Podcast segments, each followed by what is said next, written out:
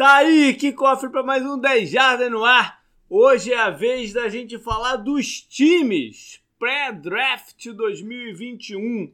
Vamos tentar fazer aqui um encaminhamento deles, né? Vocês já sabem, que acompanham a gente há um tempo, já sabem que há muitos anos que a gente não faz mais mock draft. A gente prefere dar uma passada pela filosofia que cada um mesmo pode estar pensando para esse ano. E para isso tem o JP. Tá o canguru de volta depois das férias, né, canguru? É, é, minhas férias forçadas, entre aspas, é que eu prefiro abrir espaço para quem entende mais, né? No caso, o JP e o Rafão. E eu gosto de lembrar nessa época, né, JP? Eu, a primeira, minha primeira participação no 10 Jardas foi justamente no mock draft pro Olha Steelers. Isso. É verdade, é verdade. Há, há muito tempo, há né? Em 2012. 2012, não, acho. Acho que foi 2012. Pode ter sido, é. Pode ter sido. Bacana. E tá com a gente aqui saindo, assim, dando, dando uma fugida de seu ano sabático, o Bruno, que vocês conhecem como Iron Bruno. E aí, cara? Fala aí, salve, salve, galera. Matando a saudade aqui em podcast né? Depois que eu fui chutado do Noflex, brincadeira. brincadeira. Eu sempre faço essa brincadeira com os caras e o pessoal acredita. Não, mas depois que eu, que eu dei uma paradinha, parei com tudo, né? Aí atendi lá um convite do pessoal do Nação Calvas para falar do Calvas.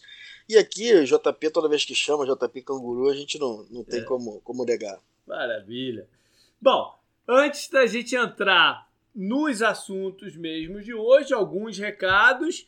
É, ainda, quando esse programa for pro ar, ainda dá tempo de mandar para você, nossos apoiadores, né? Dá tempo de mandar o seu palpite do desafio Draft 2021.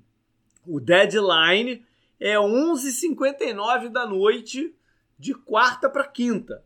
Quinta-feira é o dia do primeiro, né? Quinta-noite é o primeiro round. Como eu publico o meu mock draft também na, na virada aí do, do da quarta para quinta, eu encerro o recebimento do, dos palpites mais ou menos juntinho. Então fica atento lá para não perder o prazo. É o mesmo esquema, é a mesma regra dos últimos anos, não mudou nada, né? Aquele negócio de tentar acertar a ordem independente de para time que vai, tem as perguntinhas de desempate, aquela mesma história.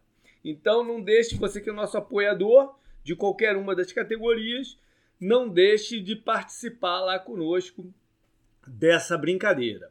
É, então a gente fechou né, as duas séries pré-draft, uh, tanto a do Alphas do Draft, que é onde eu mostro os jogadores, né? E aí faço minhas observações sobre eles e ranqueamentos, enfim, aquela, aquela história toda, posição por posição. E ah, o post que a gente faz aqui em conjunto eu e o Canguru, que é a série Olho no Draft, que é a vez dos times, né? Como é que eles se movimentaram na off-season e que de repente ainda falta observar e fazer esse, então essa junção. Já saiu também o post que eu coloco todo ano, que é o Blue Chips, em que eu falo sobre quem são meus jogadores excepcionais coloco o meu top 15 e coloco o link para o meu top 100 de jogadores do ano. Então tá lá, mas com algumas outras observações, como possibilidades de trocas que ainda pode, podem rolar por aí e tal. Esse post saiu na terça-feira. E... Há quem diga que esse é o, é o, é o post mais esperado do, do, é. do 10 Jardas anualmente. Tem, tem uma galera, é, tem uma, pra, pra, pra uma galera, é assim, é o, é o, é o Blue Chips, é verdade. E, o, e como eu falei, o mock ele sai na quinta de manhã. Quando você acordar na quinta de manhã, ou se você for da madrugada, você já consegue ver por lá o mock draft e a gente fecha esse período antes, né? E semana que vem são as avaliações. Bruno, tu tem algum recado aí que tu queira mandar pra galera, cara? Não, não, só o, rec... o único recado que eu tenho para passar é porque a gente faz certas apostas na vida que a gente perde e se arrepende.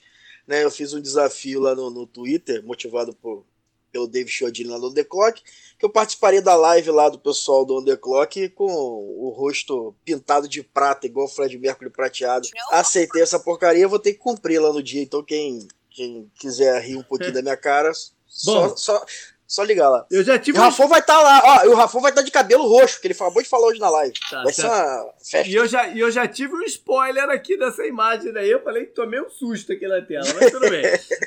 ah, ah, tá. E Canguru, fala pro pessoal aí, o Instagram do Dejara tá movimentado. É, eu já tinha falado isso antes, né, das minhas férias forçadas, né, entre aspas. Mas eu tô. Eu posto, né, as coisas. Normal, eu, eu, eu que movimento a conta, né? Raramente o JP tá lá. É, então os posts são mais do meu interesse e eu tento publicar as coisas que eu acho mais necessárias, né? E tal. A gente comentou, né, que muita gente passou a acompanhar mais notícias assim. Então eu tento movimentar o site com as coisas que eu acho legais, né? Por exemplo, o Justin Jefferson ganhou dança no Fortnite hoje, eu vi. Então Olha. eu coloquei isso lá, por exemplo, né? Que tem muita gente que gosta de. Eu, eu, eu pessoalmente não jogo Fortnite, né? Não tenho nada contra, mas não jogo.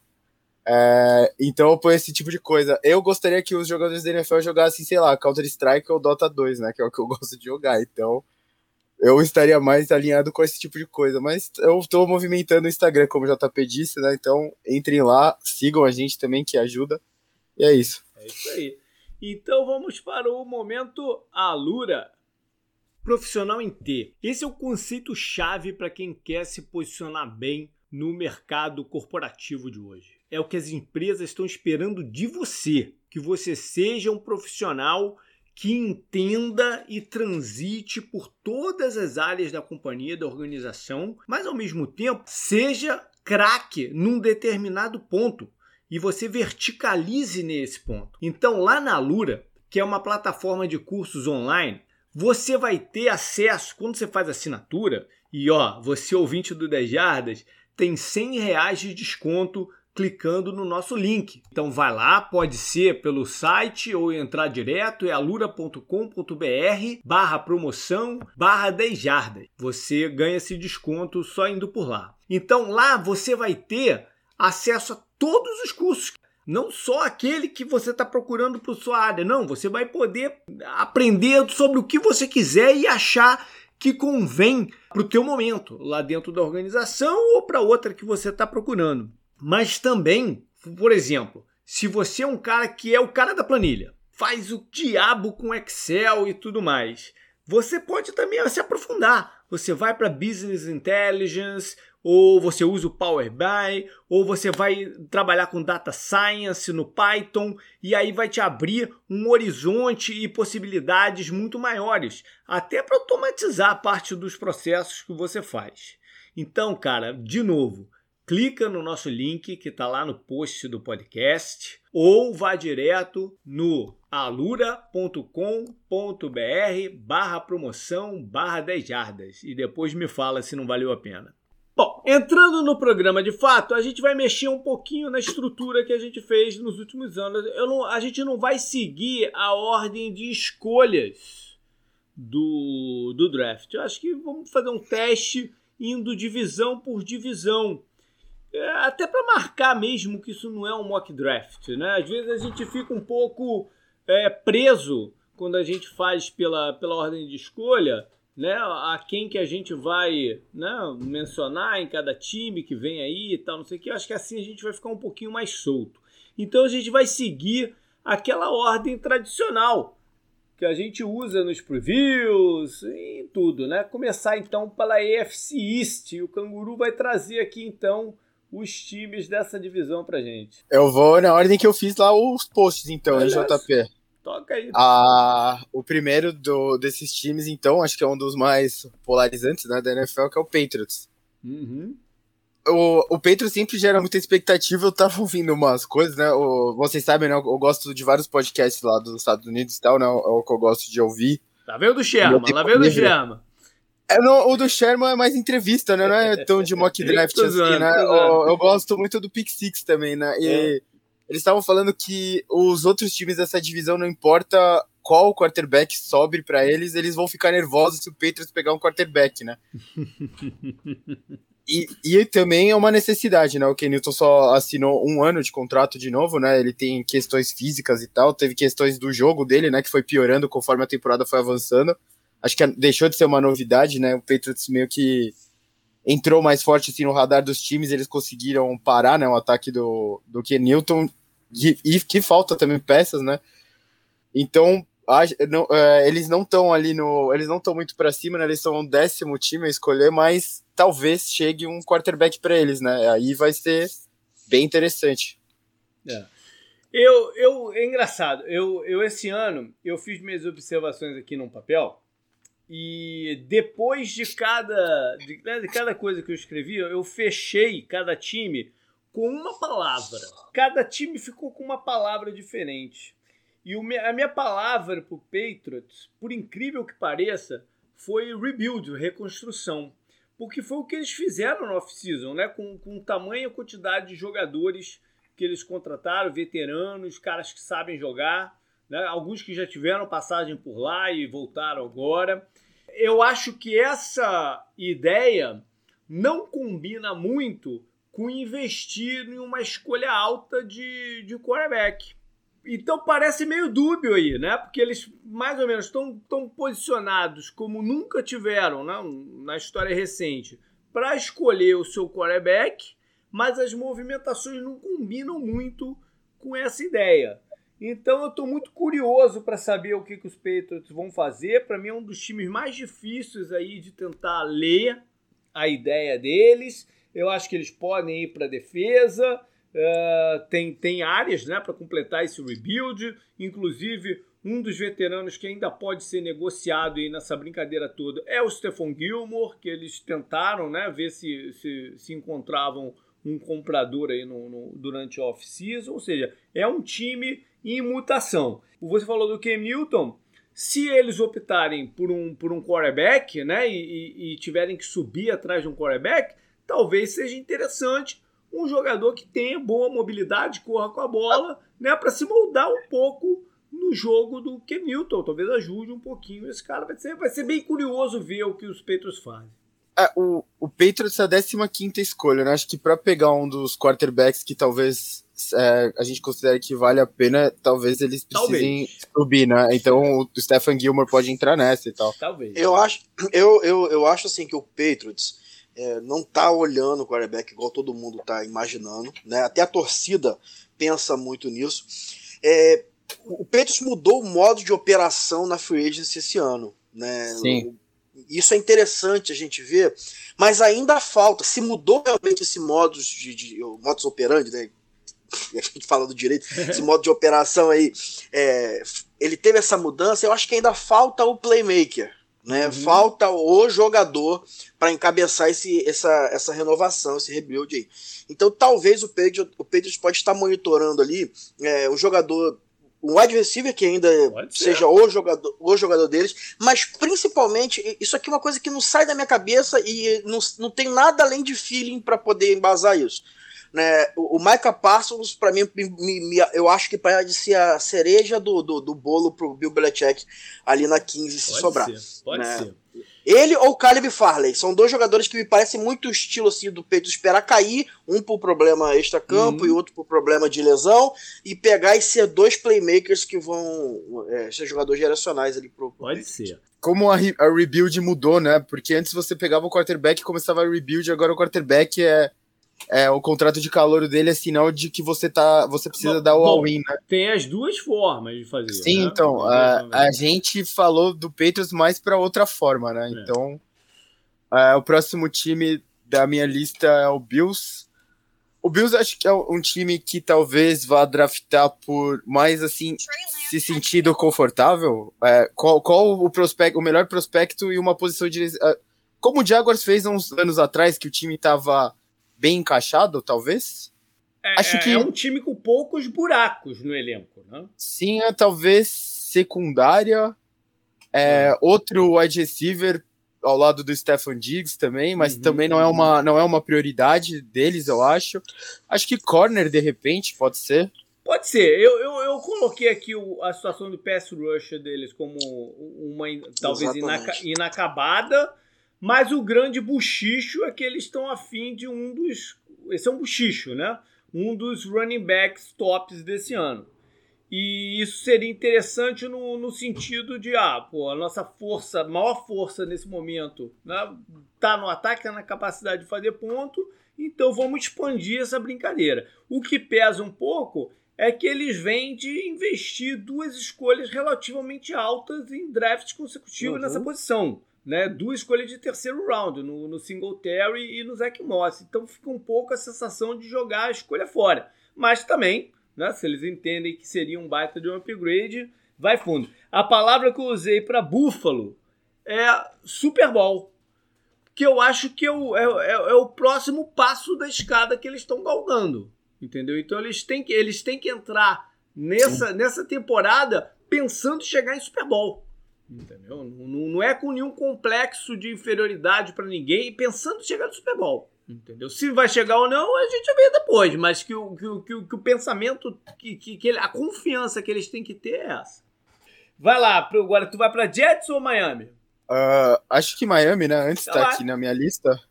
O Dolphins é interessante, mas acho que dá para ter meio que uma direção mais, mais é, forte, né? Da onde eles têm que tem que ajudar o ataque, né? E testar e ver onde o, o Tua pode chegar, né?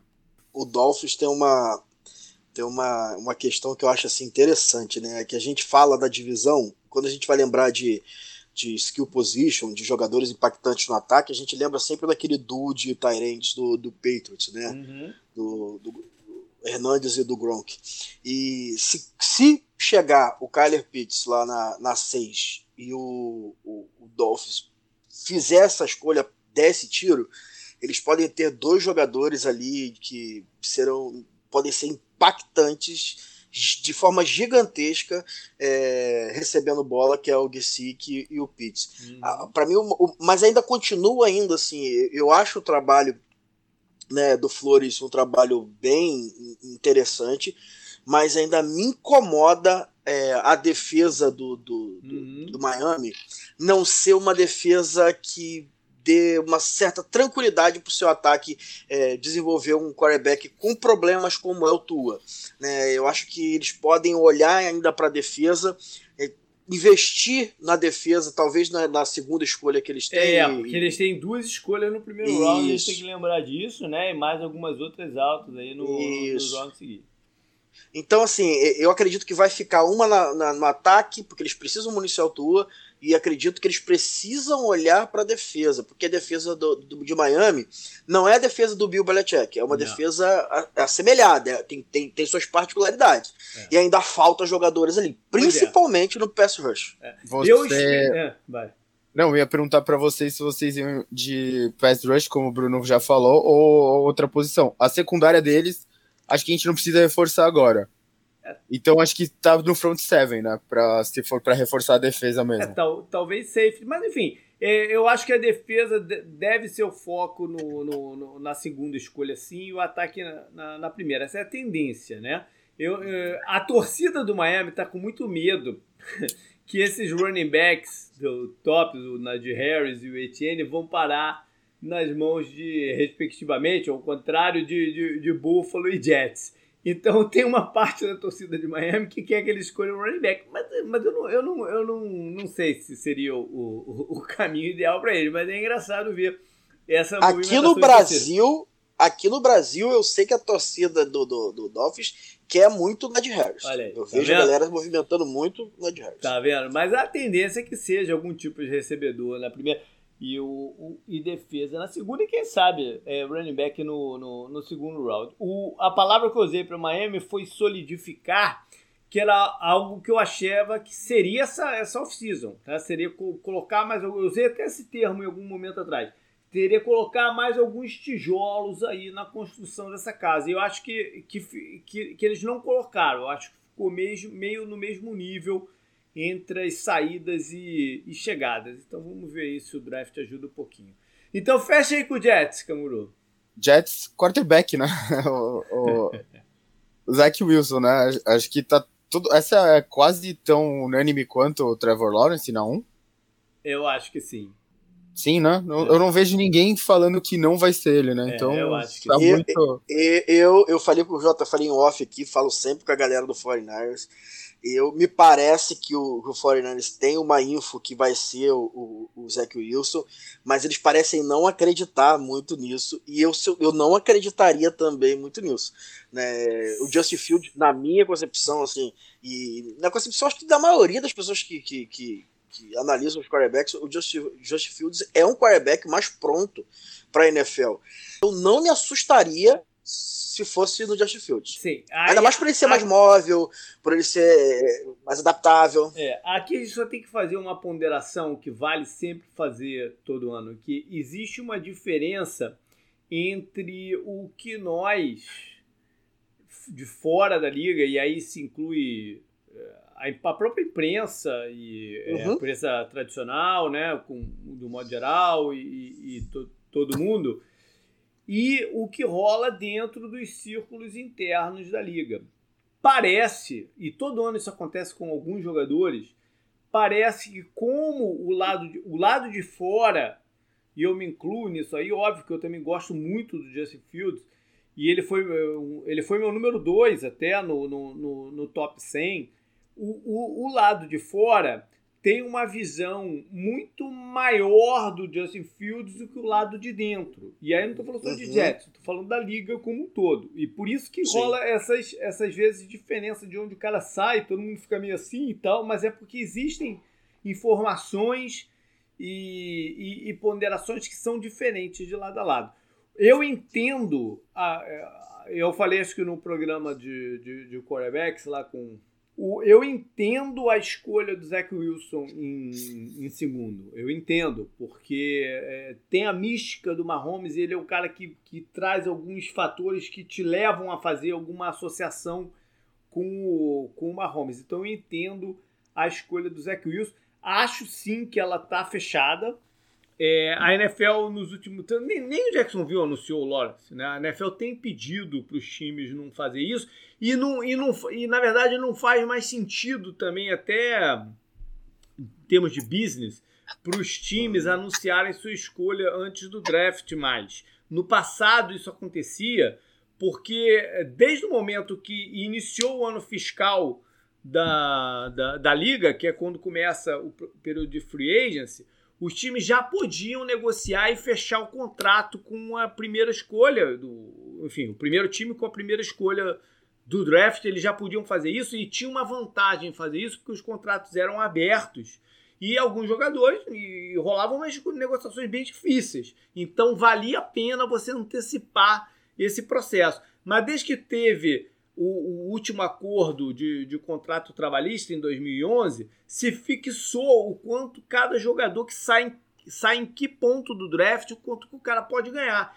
Então isso acabou, essa, essa negociação precipitada. Acabou. Não faz mais nenhum sentido. É, é, até por uma questão de segurança, até o último segundo você fica ali sem fazer a tua escolha oficial, porque vai que no, no caminho, antes o, draft desse ano é em Cleveland, né? vai que no caminho lá do a limousine que vai levar o Lawrence, não, o Lawrence não vai pro, pro draft, mas vamos imaginar que ele tivesse ido, indo lá pro presencial em Cleveland, que a limousine que tivesse levando o Lawrence pro, pro draft bate num poste e o Lawrence morre.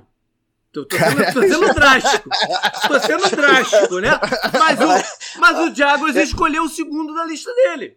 Entendeu? JP, JP, ah. se isso acontece, eu vou, se isso acontece agora, depois que você falou, eu vou falar Eu nunca mais participo do Dejado sem me chamar. Mas ele pode, ele pode Cara, tomar, eu, ele pode eu, tomar eu um porre. Em, Olha só, ele eu pode. Eu penso em dar um tempo também. Eu vou fazer, eu vou fazer o menos drástico. Ele pode tomar um porre por conta na noite anterior fazer uma merda. Ele pode aparecer com um bang de maconha. E ele acabar em cana. Com... Ou fazer um é. bang lá. Pois é, tudo pode acontecer nos momentos do draft. Então, até como uma proteção. E você sabe que, historicamente, isso é uma coisa de história. Historicamente, aquela coisa que a televisão mostrava até o último momento, agora não mostra mais, né? Os caras lá uhum. naquela sala, na antessala do draft, e aí toca o telefone e o cara atende. Isso daí é porque já existiu caso na liga do time draftar o cara e o cara ter morrido. Então da, até isso, já, já, aconteceu, isso já aconteceu. Não no primeiro pra tá rindo disso. Não no primeiro round da primeira escolha, mas lá pelo meio, até, ainda mais naquela época que tinham, sei lá, 12, 13 rounds da parada, entendeu? Já aconteceu. Então até o. Até, ficou dentro do, do, do organismo da parada. A pessoa liga. Alô, fulano, tá aí? Tu é, tô, tu é nossa escolha, beleza? O cara fala, beleza, e pum, desliga e vambora, o cara tá vivo, entendeu? Então. vou, vou falar um negócio pra você. Que pena que não foi em 17 com o Tacote Alto. Sacanagem. o programa Brincadeira. tá mais mórbido do que eu achei que estaria, velho.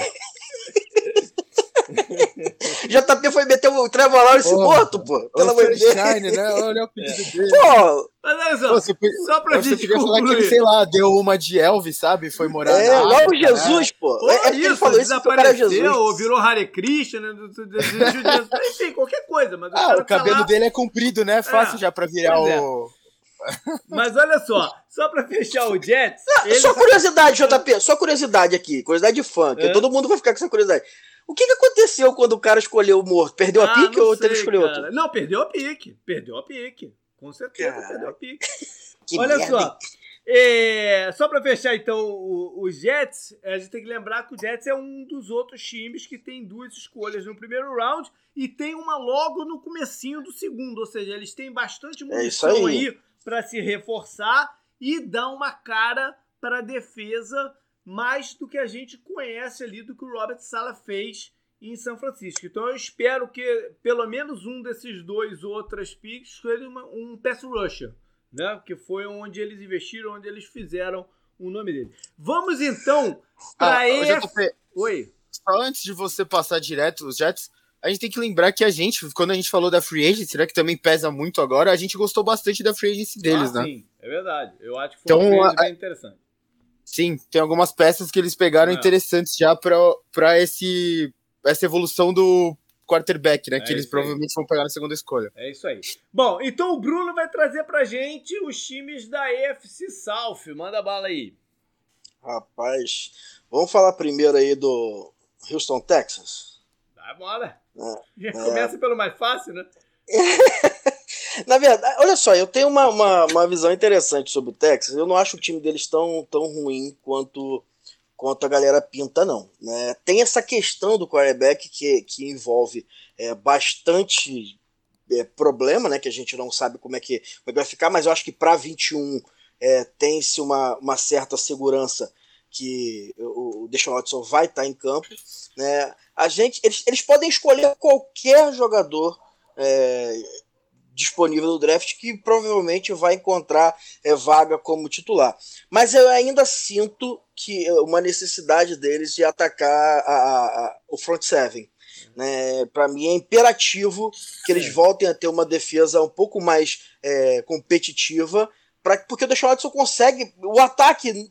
É- é- ele tem nomes assim que a gente fica sem saber o que vai acontecer, mas que podem explodir. A defesa me parece ter carência de nome mesmo para causar impacto, principalmente incomodando o quarterback de forma consistente, não, não tendo que usar tantas blitz e deixar Aham. o time tão, tão exposto. Vai lembrar, Então, me du- parece- vai lembrar duas coisinhas. Uma que eles não têm. A Uhum. primeira escolha dele é no 67, ou seja, eles Sim. vão né, ter que fazer um draft é, periférico aí. E a Sim. outra do- é, é sobre o Watson, né? Que o, o problema maior hoje é extracampo e a gente não Uhum. sabe legalmente quando que ele vai poder jogar. Né? A gente Não Uhum. sabe como, os- qual vai ser os impactos dessa loucura que ele, que ele, que ele armou aí nesse, E até ano. porque, né, Uma- JP, é, a, a, a NFL ela tem o seu próprio tribunal, né? Sim. Então, é, pode vir uma punição mesmo sem, independente Sim, da sim, questão com jurídica. certeza, Existe Então, um precedente disso. É. sim. E aí, vai pra Olha. qual agora? Pô, agora a gente pode ir pra qualquer outro time que agora tem, tem briga. Mas eu queria falar aqui do Colts. Beleza. Pode ser do Colts? Vai fundo. né? É, eu acho que o Colts tem um, um ano assim interessantíssimo porque conseguiu uma adição para mim é, importante que é o, o Carson Wentz. Uhum. Né? O Carson Wentz, é, por mais que ele fosse do Philadelphia, eu, foi um jogador que eu sempre tive em altíssima conta, né? muito talentoso. Uhum. E, mas ele precisa, ele precisa, né, de linha ofensiva para poder desenvolver o melhor do seu jogo. Uhum. E eles perderam o left tackle agora, Sim. né? O Colts parece assim para mim um, um time candidatíssimo a ficar de olho, a subir no draft é, para um offensive tackle, o CEO ou até o uhum. Slater, né, porque é imperativo que eles protejam o lado cego ali do carro antes, porque ele já tem o problema deles, problema de divisão, né? Uhum. Eles já tiveram bastante sucesso é, operando com uma linha ofensiva é, robusta, então eles não, não acreditam que o, o, o, ataque vá querer mudar um pouquinho, deixar esse espaço, colocar um quarterback um pouco mais frágil né, e com o left tackle inferior. Mas a gente também não pode esquecer que o calcanhar de Aquiles do Colts, para ser um time mais competitivo até agora, não foi o ataque, e para mim sim a defesa. Né? É, eles precisam é, subir por esse left tackle se eu tiver oportunidade, mas também não pode gastar draft capital demais, porque senão vai descapitalizar para ir atrás uhum. é, de um pass rush em uma safra que já você já não vai ter ali no range da, da escolha, é, é, da segunda escolha que eles vão ter, é, uma coisa que seja um plug and play. Né? Uhum. Então a gente tem que olhar para esses dois lados. É necessário linha ofensiva, mas também é importante que o front serve ali seja endereçado alguma coisa. E, assim, se um não for no draft, o outro vai ter que ser aí com o que sobrou da Free Agency. É. Não sobrou muita coisa mais. Não, é, é, é por aí mesmo. Eu concordo 100% contigo aí pelo, pelo encaminhamento e acho também que eles vão ser um time. Eu, é, eu, eu concordo com tudo. Eu acho que eles vão ser um time ativo pós-draft aí em peneirar quem, quem, quem sobrou. É isso aí. Uhum. Bora então, Tennessee ou Jacksonville? Pô, eu vou para Jacksonville, que eu queria. O Tennessee tem um, é um caso particular. Eu queria falar é, por último. O Jacksonville não tem muito mistério. Né? Eles vão fazer a primeira pick lá e não tem é, para onde correr. não, mas... depende, né? Agora o JP já é? trouxe um cenário aqui pra gente que, porra. Pô, seria inventar a roda, né? Mas, mas assim, eu, eu acompanho o Trevor Lawrence desde o primeiro snap dele na NFL. É. Né? Eu, por ser torcedor de Clemson, então eu acompanho ele, ele de perto. Eu tenho um pouquinho de preocupação dele nesse, nesse esquema do Urban Meyer com, com, com esse Spirit Office, né, com essa linha ofensiva. Eu é. tenho muita preocupação né, de como o Trevor Lawrence vai. É, os recebedores, para mim, são perfeitos para ele trabalhar nesse esquema. O, o quarterback é perfeito pro Bamaya trabalhar nesse esquema, mas a linha ofensiva, para mim, não é perfeita para trabalhar nesse esquema. Né? Então a gente vai precisar dar uma olhadinha no que eles vão fazer no decorrer do draft, né?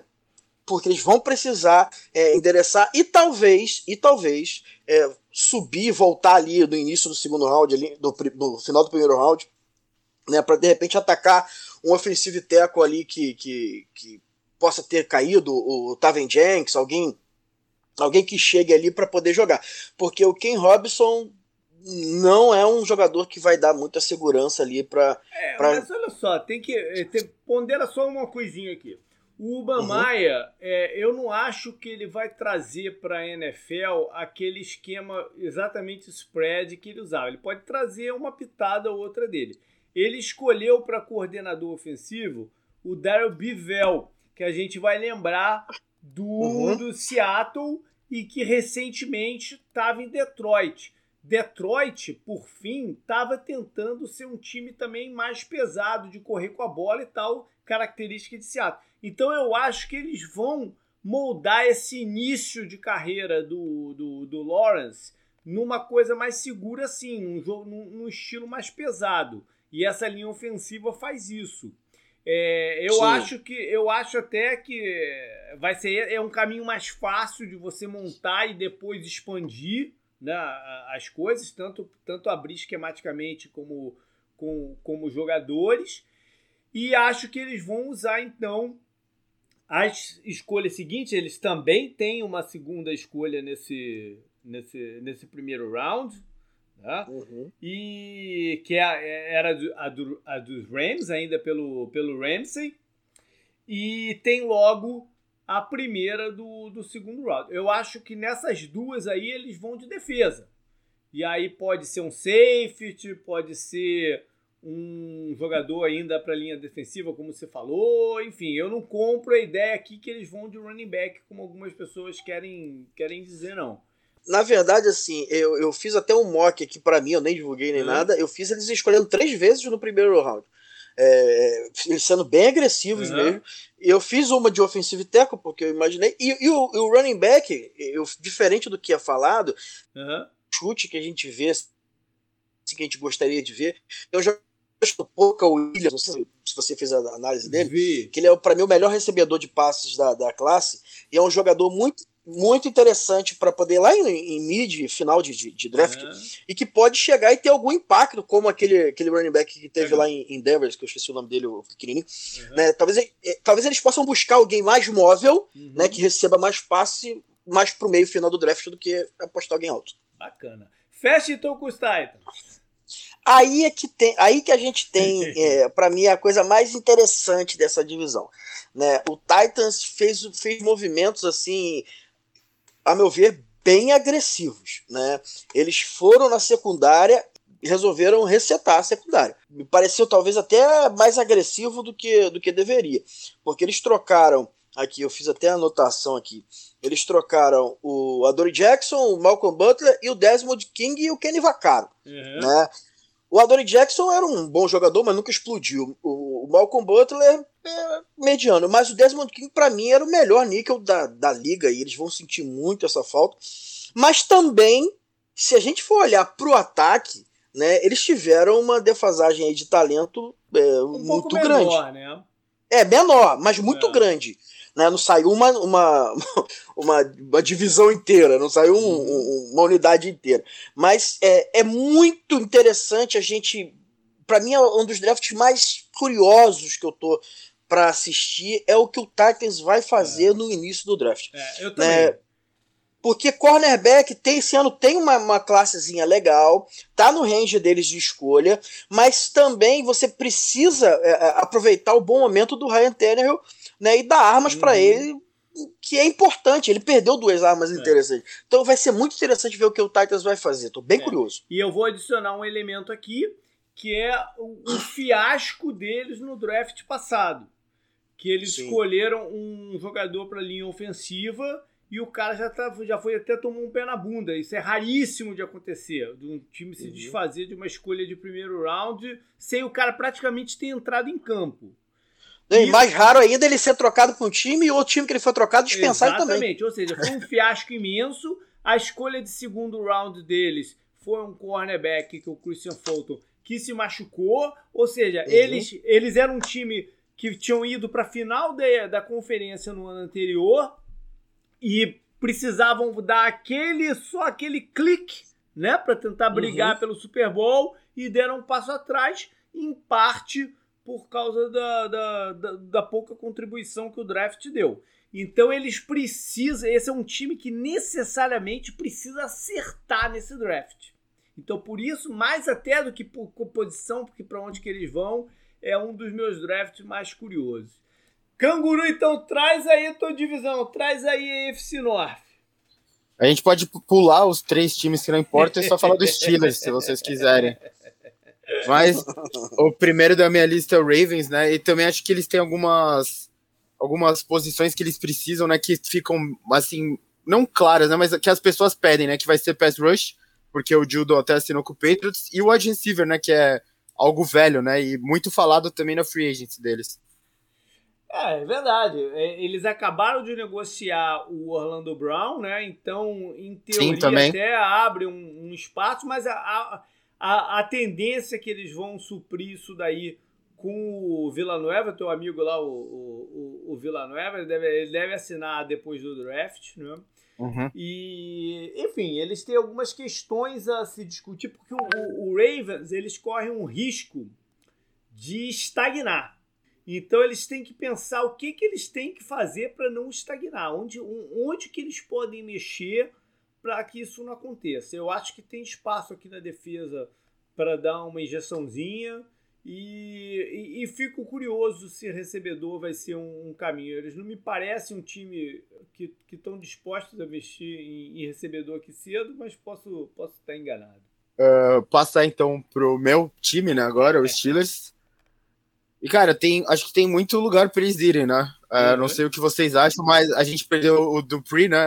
A gente, o meu time e a minha torcida. É, a, gente, a gente escolheu não renovar com vários jogadores, né? É, running back, um deles uhum. também, que vai precisar. Uh, apesar de ter alguns nomes na free agency, né, nomes que já geraram mais interessantes, mas que eu acho que também não causam empolgação mais, né, tipo o Todd Gurley, né, que não tá em nenhum time por enquanto. Tem, é, falar, cornerback, né, acho que linha, linha ofensiva também, né, o center se aposentou, né, o, os dois Pounces, né, se aposentaram. Uhum. Então a gente perdeu o nosso center também. É, você falou do Villanueva, que a gente escolheu não renovar. Também precisa, e é isso, não, acho que algumas outras partes precisam de reforço, mas o, acho o que. O cornerback acabou de ser preso. Exa tá, então, é, vai tá precisar de muita coisa. Eu, sabe, sabe, sabe, qual foi a palavra que eu coloquei aqui no estilo? Eu, eu coloquei desconforto. Porque o, o, os Steelers estão acostumados a chegar no draft com muito poucas situações a ter que resolver ainda dentro da off-season.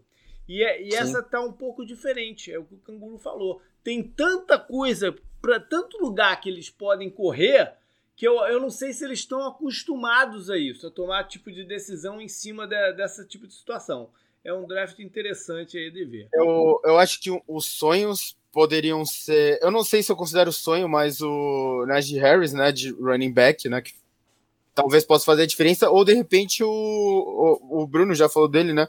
o Caleb Farley cair até o Steelers, ele ser escolhido e não os problemas físicos dele não atrapalharem ele em campo, né? Uhum.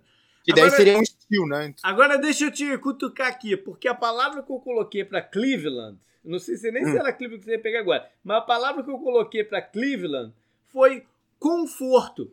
E não é Sim. esquisito pra caceta isso? Tá o, tá o Steelers com desconforto e o Cleveland com conforto? Sim, sim, não, mas é, é essa, é essa mesmo a percepção que a gente tem olhando de fora agora. O Steelers está basicamente é, programado para entrar numa rebuild daqui a pouco, a minha visão, né? E o, o, o, o Browns está lutando por, por final de conferência, né? Acho que a, você imagina eles chegando perto da final de conferência novamente, né? Com o time é. Do jeito que eles estão. E a gente falou bem da free agency deles, né? De novo, trazendo a free agency, eles ainda assinaram com o Clowney, né? Esses é. dias. Mas a free agency deles foi boa, né? A gente falou do John Johnson, do Troy Hill, que foram é, os dois vieram do Rams. Então, como você falou, eles vão, eles vão draftar por necessidade aqui quando chegar, mas as necessidades são, são poucas, né? É. Então eles podem olhar pro big board deles e falar: ah, a gente quer o quê? Talvez acho que linha defensiva seja uma posição que eles precisem um pouco mais, mas é isso. Chega lá e escolhe, né? Linebacker, é linha defensiva. Você vê o que tá. O, o melhor jogador que tem ali que você acha você pega ele pro seu time. É verdade, Vai ser um reforço importante de qualquer forma. Ah, e eles podem ser, podem ser considerados um dos poucos times da liga que estão com a situação de linha ofensiva resolvida nesse momento. Isso é um plus inacreditável Sim. Né, de, de se ter. Fecha aí com os Bengals, então. Eu acho, né, vendo o que aconteceu, a maior necessidade deles é linha ofensiva. Não sei se vocês dois vão concordar comigo. Mas também tem a questão do Jamar Chase, né? Que jogou com o Sim. Burrow em LSU. Ele já fez lobby, né? Por ele também, dá para entender por quê. Mas eu não sei, cara. Eles, aquela foto lá do, dos uniformes do Bengals, dá pra ver a cicatriz no joelho do Burrow, né? Ó. Uhum. Os caras, os caras até brincaram, né? é, os caras até brincaram com isso. Cara, você tem que proteger o seu maior recurso, e no momento o maior recurso do Bengals é o Burrow que estava tendo uma temporada boa até a lesão, né? É. Eu entendo que eles possam escolher o Chase e pegar um jogador, o jogador que sobre né, de, de offensive tackle no começo do segundo round. Mas eu acho Sim. que aqui o, o, os Bengals é o seguinte: o bom senso diz que se o Penicil estiver disponível, eles deveriam draftar o Penicil, o offensive tackle. Eu... O coração pode dizer que de repente vai o Chase. Né? Sim. Mas, mas eu acho engraçado essa lista, esses três times, né? Que é o Falcons, o Bengals e o Dolphins, que acho que a, a escolha de, do, dos três são ligadas, né? É. Um pode atrapalhar o outro e, ou, e, e, e, e assim facilitar a vida outro. Né? Tipo, ah, pega o Pitts, aí o Bengals escolhe o Chase, aí o, o Dolphins fala, ah, o Sil tá na nossa mão, talvez seja melhor ir com ele, né? Porque, por causa do talento. Então acho que essas três escolhas vão ser muito curiosas e muito ligadas. O Bengals tem uma particularidade, assim, é que a gente fica muito empolgado dentro de um processo de draft, né? Mas diante assim, o que eu posso falar que eu, aquilo que eu analisei, né? O Jamar Chase, ele tem mais o, o, o ligação com, com o Bengals por necessidade, pelo Burrow, é, pela possibilidade do que, por exemplo, o Seal. Eu acho o Seal um grande jogador, não tinha estar aqui para analisar o jogador em si, mas, por exemplo, ele não seria, ele em comparação à classe anterior do draft, né, ele não seria nem o melhor offensive tackle. Né? E o, e o Jamachese provavelmente seria, com certeza seria o melhor wide receiver do último draft. Então, assim, a gente, quando a gente vai olhar todo um processo, me parece que pro Bengals é mais é. interessante é. e deve ir nessa direção do Chase. É, eu só vou discordar um tico de você, que se eu tivesse que ranquear os offensive tackles do ano passado com o Sil, o Sil para mim seria o número um, colocando como prospecto, colocando, não pensando no que os caras fizeram, porque o Earth jogou sim, pra sim, caramba. Não, não, não é absurdo não. Não é, não é absurdo jogou não. pra caramba, mas o, o, o, o, o Sil para mim como prospecto ele seria o, o número um pelo, pelo, pelo que ele pode chegar a ser. Mas olha só, vamos então, Bruno, é, fechar a EFC com o lado S aí. O que, que você manda? Aqui eu vou começar com o Denver Broncos, meu amigo David Chodin. Uhum. Né? É, cara, o Denver Broncos ele precisa ficar muito, mas muito atento ao que vai acontecer na pique do 49ers. Né? Porque é um candidato dado assim potencial a negociar ali com o Falcons pela quarta escolha e se o Justin Fields ou outro quarterback que eles queiram né, aparecer, mas eu acho que Justin Fields seria o, jogador, parece que é o jogador que eles, que eles mais gostam para isso. Né. Tirando isso, se isso não acontecer, o Micah Parsons é o jogador, para mim, assim, o estilo que o, que o, que o Fanjo curte de ter no uhum. seu no seu elenco.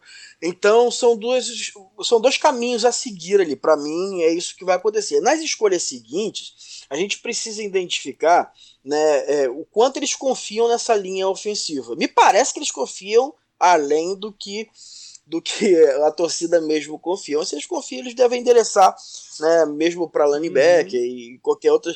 Mas é, é, é, chega a dar pena, cara, a gente ver um time tão bom como é o time do Broncos para mim. Eu tenho esse time em alta conta, principalmente skill position, e não ter um quarterback para poder levar. O Broncos deveria apostar alto aí e negociar com o Falcons, independente se o Justin Fields estivesse lá ou não, porque já seria o upgrade. Eu acho que o Falcons não sai justamente porque eles também têm uma, como o JP falou, né, uma oportunidade muito forte essa de pegar um, um quarterback ali naquela posição, né?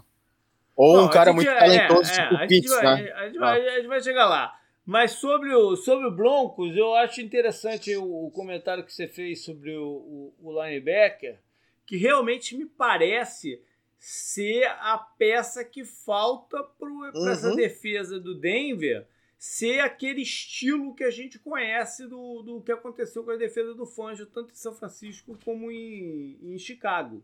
Né? Parece que é, é, esse é o, o, estalo que está faltando. Já, já, jogaram bem ano passado, mas está faltando esse estalo para virar aquele tipo de aquele tipo de defesa. Mas tem essas situações todas aí que vocês falaram, de, de, de quarterback, de oportunidade, né? E, e, uhum. e até linha ofensiva também, ver o que, que vai rolar. Para onde aí que você vai então? A gente vai para o Kansas City, que é.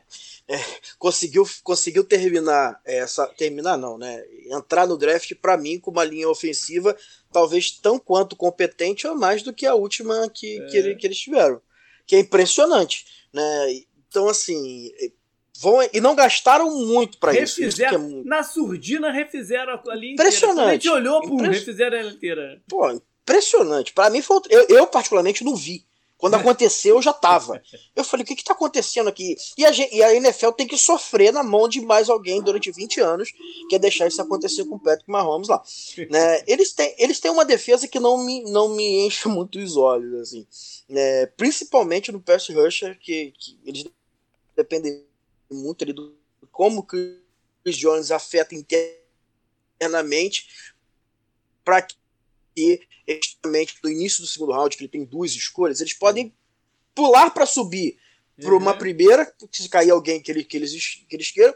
Ou eu não acredito que eles vão fazer isso, né? Porque eles já têm um time para eles bem redondinho. Eles podem olhar ali um linebacker, principalmente, que eu acho muito interessante. Um linebacker tipo Zayvon Collins, se cair um pouquinho mais, né? Um linebacker que seja híbrido para jogar ali no esquema deles, eu acho muito interessante. O, o, o Chiefs está muito confortável para esse draft, mesmo não tendo uma escolha de primeiro round. Ou podem dar uma trollada geral em todo mundo e pegar o melhor recebedor que sobrar ali e falar: quer saber? Vamos botar 50 pontos aí, em você. Aí é covardia. Aí, aí fecha o NFL, para tudo, acaba com tudo, acaba com a divisão pela madrugada, ninguém aguenta mais. Meu. Não importa, não, o que o, Vi, o Vic Fangio faça a essa altura, né? Ele não vai ter como parar. Pô, não tem como, não tem ah. como, não tem como. O próximo time é, é Las Vegas Raiders, que é um caso assim que. É. Eu não consigo entender o, o, o que, que eles fizeram nessa off-season que dispensaram meio time pra lá, pra cá. Aí no, no apagar das luzes foram lá no Morris Hurst, que teve uma boa temporada, foi um dos, dos 10 defensive tackles que mais pressionou o quarterback, dispensaram o cara também, não quiseram nem saber. Parece que eles estão sempre em, em, constante caos, né? Sim. Eles gostam, amam o caos. John Gruden ama é, o caos. E ali me parece um, um, uma opção bem clara ali deles buscarem é, um jogador que, que possa fazer é, um trabalho defensivo mais interessante do que eles têm conseguido até agora. Hum. Né, o Max Crosby apareceu muito bem ano retrasado, o Clelin Farrell, é, ano passado, desculpa, o Clelin Farrell não foi tão bem, né, eles apostaram agora no Ngaku, salvo engano também, Sim. mas, salvo engano é um ano, né, eu não tenho certeza, mas o front seven deles ainda é bem complicado, não é uma defesa, e eu não sei se nem é questão de nomes, né? Mas eles podem atacar no que de melhor sobrar ali, que vai estar tá bem posto, porque eles confiaram agora em. Eles trocaram o Marcy Rush com o Salomon Thomas. Uhum. Né? É, é, é, não tem o que falar muito do que uma defesa dessa pode te, é. te oferecer. Então, que aparecer, eles vão, vão, vão ter oportunidade ali de melhorar o time defensivamente. É, Quem, você... Qual foi a palavra que você escreveu para eles? Eu tô curioso. Eu, eu é. botei. Cadê? Bagunça. É, não, cadê o. Peraí eu botei é, promessa, na verdade. Porque o, o quando, quando foi começar todo, quando acabou o ano, eles fizeram o, o MEC fez uma avaliação aí antes de começar não, né, esse período todo, e ele falou: nós estamos precisando de injetar na defesa jogadores que façam diferença. Jogadores que atleticamente fazem diferença. E isso não aconteceu na off-season. Uhum. Eles pegaram alguns jogadores pontuais aqui, mas não, não os caras dinâmicos que ele induziu que faria. Então, de, de repente, ele está guardando isso para o draft. Ao mesmo tempo, teve esse desmonte que você falou da linha ofensiva. Me parece que foi mais uma coisa de relacionamento Sim, do que, sim. do que qualquer outra. A gente, mesmo os jogadores da defesa que eles, que eles abriram mão, me parece que é mais uma, um, um retoque no, no, tipo de personalidades que eles querem na equipe e tal. É, é, é o quarto ano já, né, que ele, que, que, que ele vai para lá, ou, ou tô enganado? Terceiro, terceiro. É só o terceiro? Ele já não tá lá mais tempo, não, é? Acho que, que é terceiro. Coisa, hein, cara? É. Mas, enfim, ele tem que começar a gerar aí resultado com esses drafts, né? Porque até agora não gerou muito, não. Não, é, Olha, já, não, não, já é o quarto. Ele começou em 2018. 18, 19 e 20. Já vai o quarto draft. Caramba. Deles. Já vai o quarto é. draft. E não tá dando, não deu resultados. Não deu, não deu resultados. E, e você agora desmontou a área que foi a mais forte do seu time, né? A, é. em teoria, né? Na temporada passada. E, pô, a torcida, acho que eu nem sei, né, como tá a torcida deles. Eu até queria saber melhor isso. Vou ver. Ó, por feeling, por feeling, isso não é análise, é feeling, por feeling, por chute. Se eu tivesse que apostar dinheiro, eu apostaria em Gregory Rousseau na 17. Aí, tá bom. É, eu, nem, eu nem acho que é o range dele, não, tá? Eu acho ele mais baixo um pouquinho. Mas eu acho que é o tipo desse atleticismo, cara grande, que o Gruden gosta ali e tal. Eu acho que, que vai ser isso aí. Beleza. Fecha então com o Chargers. Chargers vai pegar provavelmente alguém que vai se machucar em um brincando. Mas o Chargers, ele, ele, ele, é outro time né, assim como o Colts, que vai estar tá ali muito de perto, monitorando o que vai acontecer é, nas primeiras escolhas do draft. Uhum. Né, principalmente ali na, no, no, no Lions, no, no, no, Panthers. O Panthers é, é, um time que, que vai conseguir, a gente vai falar muito lá deles lá, mas vai conseguir bons negócios ali, oportunidade. Porque offensive tackle é, na verdade, offensive tackle não, linha ofensiva é a maior necessidade do Chargers, porque eles conseguiram achar uma joia no Justin Herbert, Herbert né? Eles têm recebedores assim é, explosivos, né? O Mike Williams é um, é um, um deep ball, é muito bom jogador. O, o Justin Herbert tem esse braço para acionar, tem o Kenan Allen para poder é, ganhar nas rotas mais curtas e intermediárias. Ele só não tem é, um left tackle porque o Trey Pipkins não é um jogador é, que você vai prezar pela saúde do seu quarterback. Então, assim, se o Penicil cair ali, vai ter uma briga de foice né, entre Colts, Chargers, e o Chargers deve vir forte, até porque, né, é, eu, quando olho o Penicil, eu, eu vejo que ele encaixa bem com o que o Chargers faz no ataque. Uhum. Né? Eu acho interessante o que acontece ali se a gente imaginar né, essa transição do, do Penicil já como left tackle para o Chargers. Né? E nas outras escolhas, eles precisam olhar com muito cuidado ali a, a questão de, de cornerback. Eu acho muito interessante é, o que, que eles precisam, o que vai cair no colo uhum. deles ali, principalmente quem vai trabalhar no outside, né? né? Internamente eles têm até bom resultado, mas outside eu acho que é. falta alguma coisinha. Eu acho que se eles escolherem um cornerback ou um pass rush, a gente vai falar, é, beleza, vai ajudar o time, né? Não sei o quê. Mas eu acho uhum. muito difícil eles justificarem não saírem desse draft sem uma solução, nem que seja uhum. uma solução de nome, né? Só que jogue mal pra cacete, mas que seja uma solução de nome para o left tackle. Né? É muito difícil justificar isso aí, com você tendo uhum. é, encontrado o seu quarterback, você deixar ele numa situação meio que Joe Burrow do ano passado. Né? É, vai Sim. ser muito difícil para o Chargers fazer isso. Bora então para a NFC. E você mesmo, Bruno, porque, porra, não tinha como te tirar dessa divisão, né? Então você mesmo, você mesmo abre aí para falar do, do, do leste. É, vamos falar o quê? Quem ah, que, um, que, que, vocês acham que tem peraí, Só fazer uma parada aqui, uma, um comentário antes de você começar. Tem uma uhum. situação muito curiosa aqui no primeiro round com essa divisão, que é a sequência dos times escolhendo 10, 11 e 12. Né? O, o Cowboys, Giants e Eagles. 10, uhum. 11 e 12. Isso, isso dá margem para algumas né, trolladinhas aí que possa acontecer também é, é, é, dá margem para Dallas fazer besteira, como, como, sempre. como sempre. Eu, eu tô. Esse ano eu tô, já, assim, já aceitei, né? Infelizmente, vou sofrer. Porque eu tenho certeza que Dallas vai ter a oportunidade de escolher um, um, um grande jogador. Né? Ali não tem como não ter. É, não existe possibilidade, com a quantidade de quarterback que vai sair, que, é, que devem sair. Né? Não, não existe. Sempre existe, existe velho. Não, não existe. Porque se a gente imaginar que já tem três quarterbacks ali é, para sair, você tem sete jogadores ali no range de Dallas que são jogadores que não são, se não são blue chips que estarão na coluna do JP, né, que estão na coluna do JP, mas são jogadores que de excelente nível que se você escolher não vai ter erro. E Dallas tem carências assim importantíssimas, né?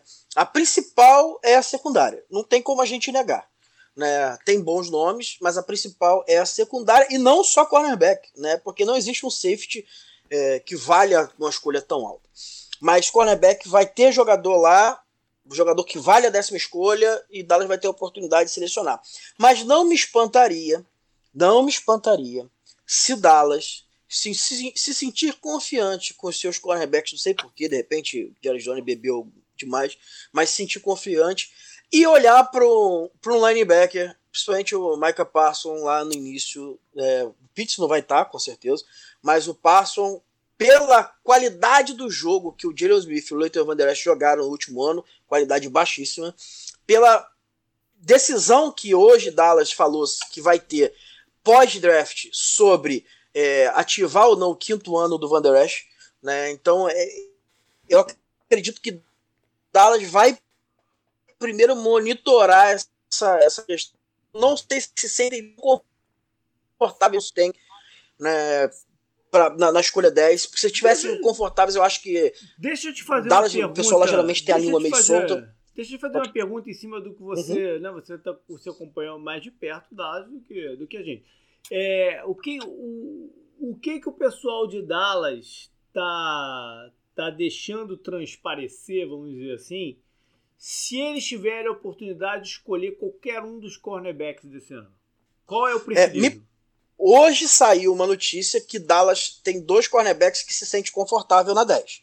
Na- eles estão com o Surtain na frente do, do Horn, do Jason Horn. Né?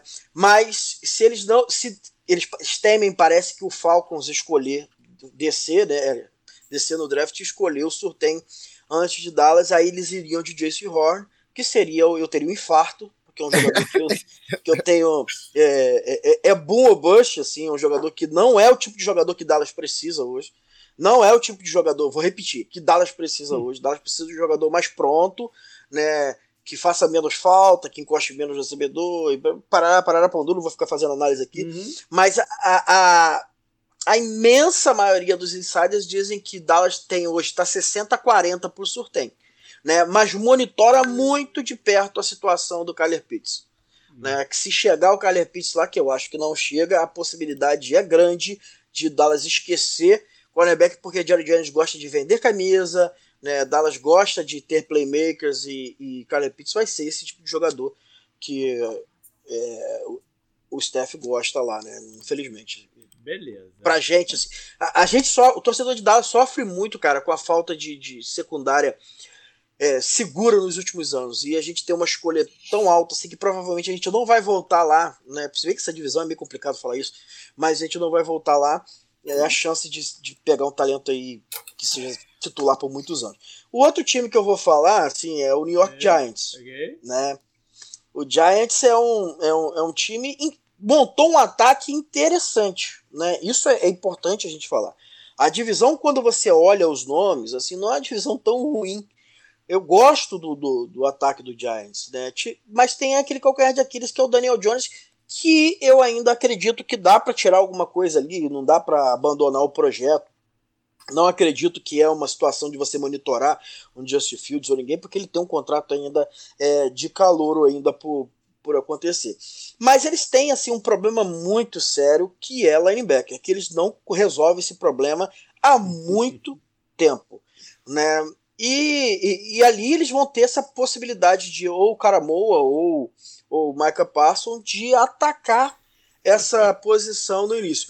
Mas se eles não fizerem, eles podem fazer isso nas escolhas intermediárias que eles têm. Então vai ser algo que eles vão endereçar aí sem, sem problema nenhum. Até porque, né, é, do outro lado tem o Zeke Elliott, então tem, a- tem toda essa questão, né, como Dallas também tem a preocupação com o Saquon Barkley, é um jogo muito terrestre, Dallas parece ser o favorito aí. Então vamos ver o que acontece, mas eu acredito que, que o Giants eu ia, pode eu ir ia, por esse eu ia lado. dar uma zoada em você e em toda a torcida do Giants, mas acho que os caras vão ficar putos comigo, cara. Puta, não, não. É o seguinte, você falou que gosta muito do ataque do. do eu não devia fazer isso, cara. Mas você gosta muito do, do ataque dos Giants. Mas por quê? Você é dono de hospital? Porque se tu pegar aqui o ataque dos caras, cara, é só cara que tá sempre machucado. É o Kenny Golladay que eles contrataram, o John Ross que eles contrataram, o Saquon Barkley que tá sempre no, no departamento médico, o Ivan Graham tá sempre é, enrolado também. Isso é um problema sério pra mim no- quando eu olho o, o elenco do, dos Giants. né, em É. termos de confiança, se eu aposto neles ou não. Eu, é, o talento é muito evidente dos nomes aqui. Né? Mas Sim. será que esses caras vão estar em campo? Essa que é a parada. Né? Mas como é que a gente consegue. Eu, eu particularmente, tanto em draft quanto em free, em free agency dá tempo de fazer mais alguma coisa. Mas em- não consigo mensurar ainda, não consigo chegar no denominador comum para a gente é, calcular o quanto que a gente pode projetar ou não uma lesão. Sabe? Não, A a, lesão, a lesão, a lesão acidental, como você não projeta. Mas, por exemplo, Uhum. todo mundo fala aí do problema das costas do do, do, do Farley, né? Que teve teve um Uhum. problema nas costas, fez a cirurgia e tal, não sei o que. Ah, não, então ele vai cair, bom, então tu vai lá e pega o, o, o quarto é, cornerback, que é o Greg Nils- Nilsson.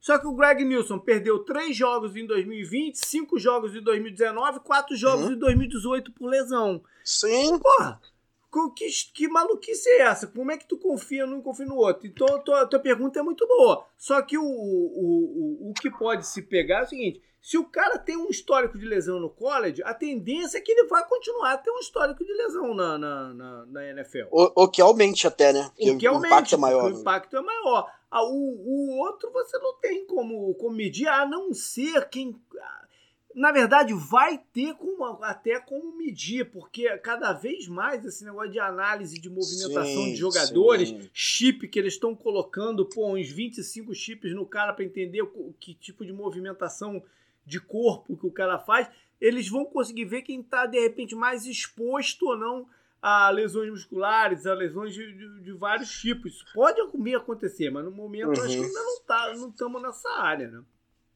É. Bora então, vai, fala dos teus amigos de, de Filadélfia aí, cara. Pô, Filadélfia que Carson Wentz esse ano, brincadeira, Carson Wentz foi embora, graças a Deus. né, eles confiaram no Jalen Hurts.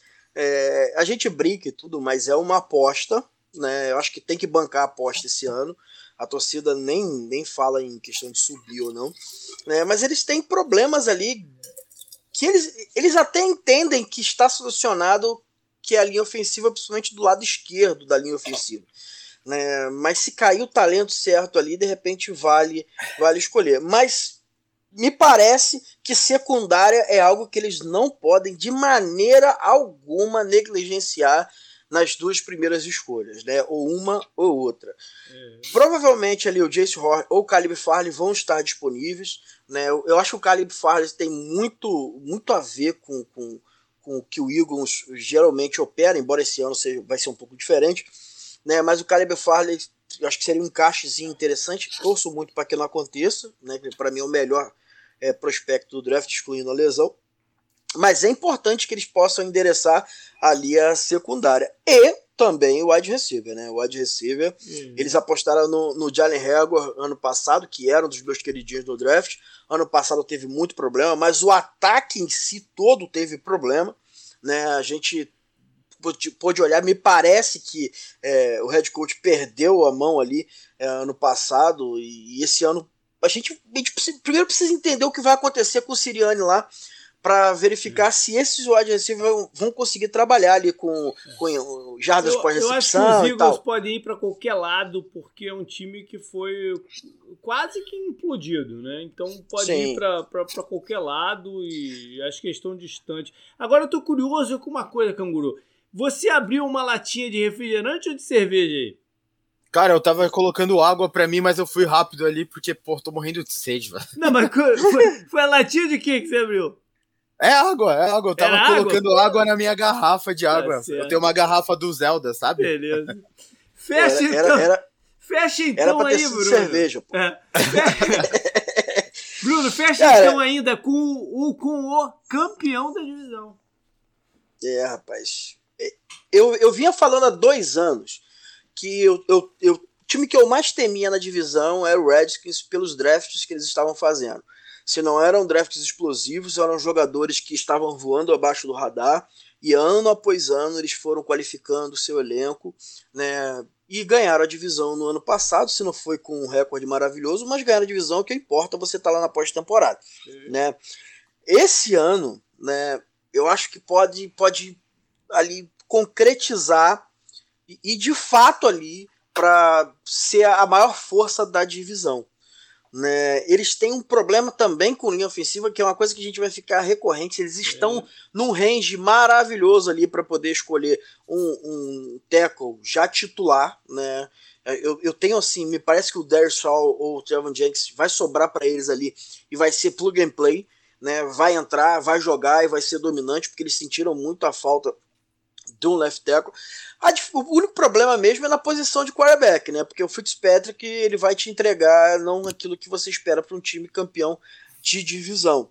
Mas o ataque precisa municiar o, o, o Fitzpatrick com várias peças para que ele possa ter, com o mínimo de talento que ele tenha, né, transformar esse ataque operacional, porque a defesa é muito forte. É, é mais forte da divisão. Só ataque que vai ser o endereçamento para todas as picks que eles puderem mais, mais alto chamar o, o Washington Football Team de Redskins. pra mim é Redskins ainda e não vai mudar. Não tem nome. Quando tiver nome eu mudo. Eu chamo de a Violeta. Gente chama, a gente chama de sem nome, né? Mas tá bonito. É, é, é, WFT ou sem nome, né? É. O, o ATF, WTF. Canguru, What the fuck? É. assume aí então a NFC South. Acho que dá pra abrir com, com o Tampa, já que o Tampa é, também não é. Não, Fica até curioso. É. Campeão, pô. Respeito, né? Ah, mas, mas, o tampa. E ele... geralmente você tira a tampa pra abrir, né? Então fica melhor. Nossa! Eu vou pegar água de novo e nunca mais vou voltar. Cara, o, o Tampa Bay. Acho que eles também estão numa posição muito confortável, né? Que eles, eu, eu achei incrível quando eu tava fazendo lá o negócio o de olho no draft, né? Com o JP e tal. Eu achei incrível a do Patriots e a do Texas, porque eu escrevi muito o nome, né? Isso que me chamou atenção. E a do Tampa me chamou atenção porque eles só trouxeram o Giovanni Bernardi na minha lista, né? Que eu vi, de reforço. E renovaram com todo mundo que eles tinham que renovar, né? O é. Shaq Barrett, Donovan todo Smith, mundo, todo David, Gronk, Su, o McLendon, o Fournette, todo mundo voltou. O, o Kicker, né, voltou também. Eu já até comentamos isso. Eles, o Ryan Griffin, né, que deu assistência ali pro, pro Tom Brady bêbado, né, na parada do título também, né, é. importantíssimo. Cara, voltou todo mundo. Então eles vão chegar lá na 32 segunda escolha e vão falar, ah, quem sobrou de melhor a gente vai pegar. É. E eu, quais necessidades vocês veem? No, vocês veem alguma necessidade gritante no time? Não, não o né, time é o mesmo. O time é, é o time que campeão, foi campeão, o time que vai jogar menos teu amigo Antônio Brown, que ainda pode até vir de volta aí também, Sim. né? Ah, não, mas é, eu, eu, eu, não sei se vocês vão co concordar comigo. Eles podem ir para só para pegar mais, é, mais profundidade na defesa, uhum. né? Aumentar a rotação na linha, o que é o que se prova ótimo. Eles podem pegar um wide receiver, sendo que eu falei no, na, na temporada passada, o Antônio Brown não fez muita coisa na off-season porque ele tava machucado. Quem apareceu na off-season foi justamente os outros dois recebedores que ninguém falava, não, né? E jogaram bem. Não, pós-temporada, é, pós-season, desculpa, é, nos é. playoffs. Acho que é isso, né? E se você for querer exagerar, uma necessidade que eles vão ter para um futuro próximo, mas que a gente também nem sabe qual, quanto próximo vai ser, é o quarterback, ah, não, né? Não, não, mas que não vai acontecer é, nesse draft. É que eu, é, eu, só, eu só digo isso não pelo Tom Brady, mas é pelo. Eles perderam o reserva imediato que é o Gabbert, né? Ah, ainda pode assinar também, cara. Mas enfim. Esse, hoje, hoje, é assim, saiu a notícia, né? Acho que foi o Rapaport que, que postou que o, o, o Bucks tinha ativado o quinto ano do Vita Véia, né? Uhum. Aí eu postei até lá em inglês, lá brincando, né? que o mais importante foi ter ativado o 44 ano do Tom Brady. Vita Véia, beleza. Ativou o 44 ano, ele disse que vai continuar, então o resto depois a gente vê o que acontece. Tá, vai, então, Canguru, pra onde tu quer ir aí, depois do campeão?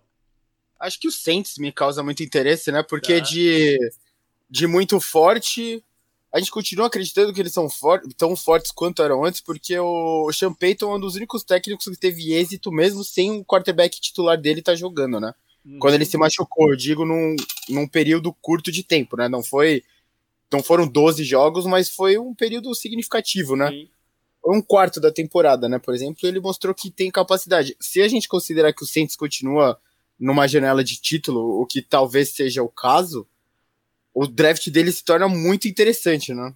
É. O, a gente vê se eles vão é, mudar de algum tipo de estilo né, agora que não existe mais Drew Brees. Né? De repente ele escolhia um tipo de jogador por causa da presença do Breeze, né?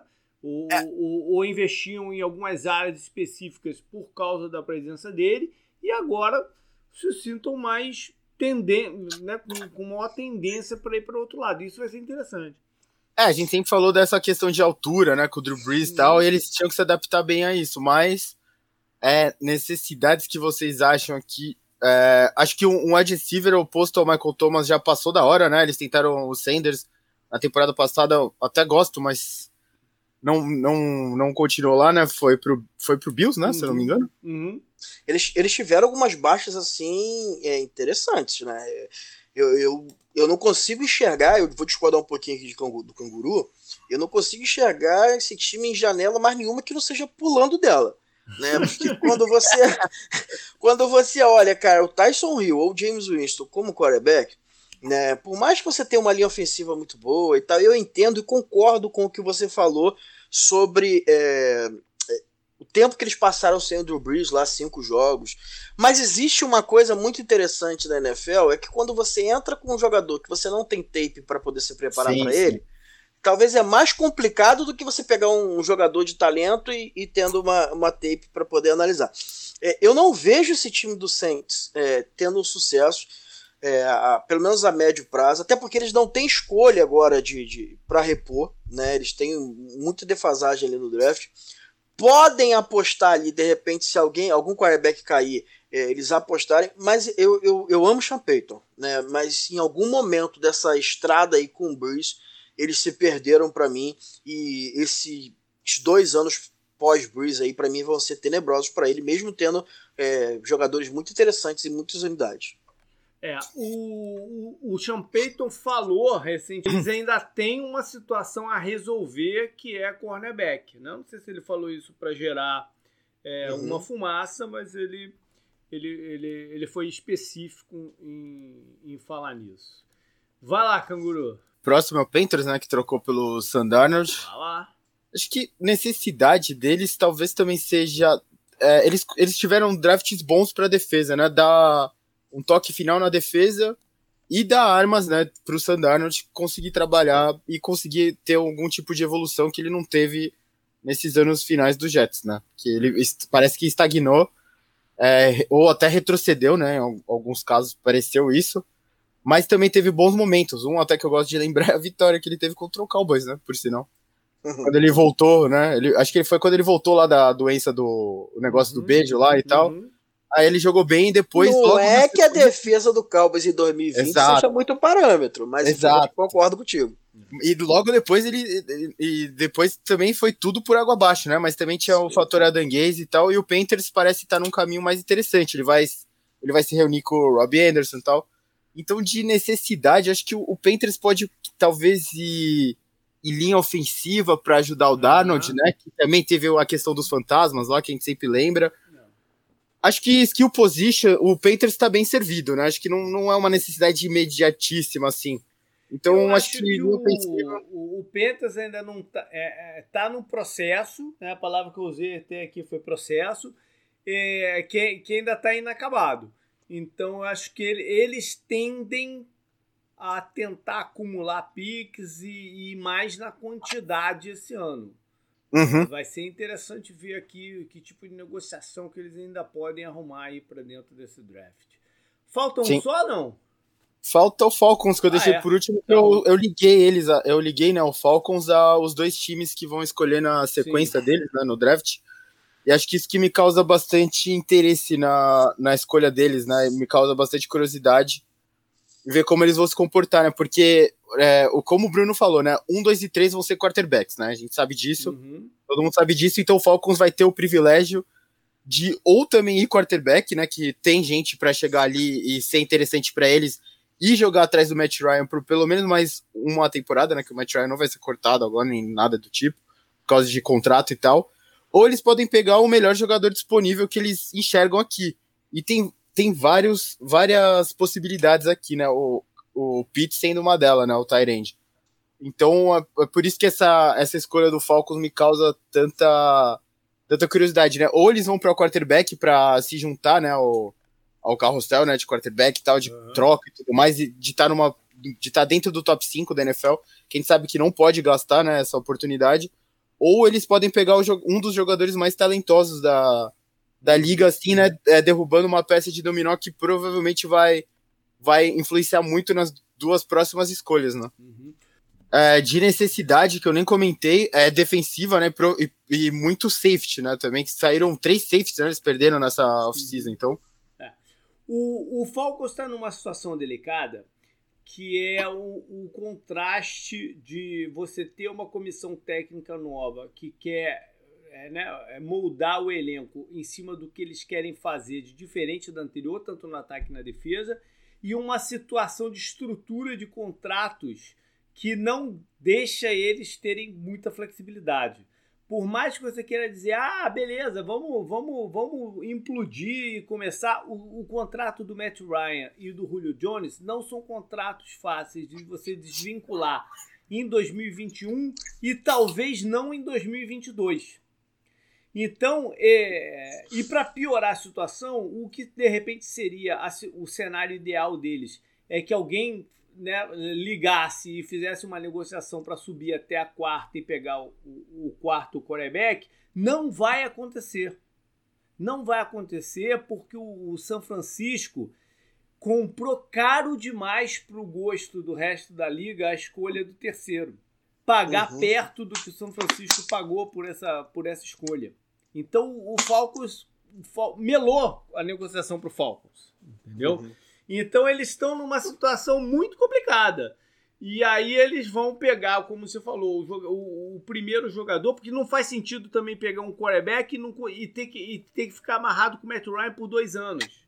Então não adianta.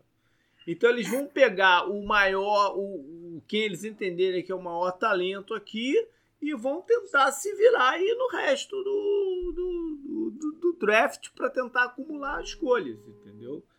Fechou então a divisão, né? Fechou, fechou. Beleza, Bruno. Então toca aí numa divisão que, pô, às vezes a galera fica meio sentida com o que fala aí. Vou, vou começar com o melhor jogador da NFL, né? Pra mim, assim, que é o Aaron Rodgers, que eu odeio, odeio amar o Aaron Rodgers, assim, mas que vive a grande e quanto mais necessidade de wide receiver que a gente sabe que nunca vai vir no draft.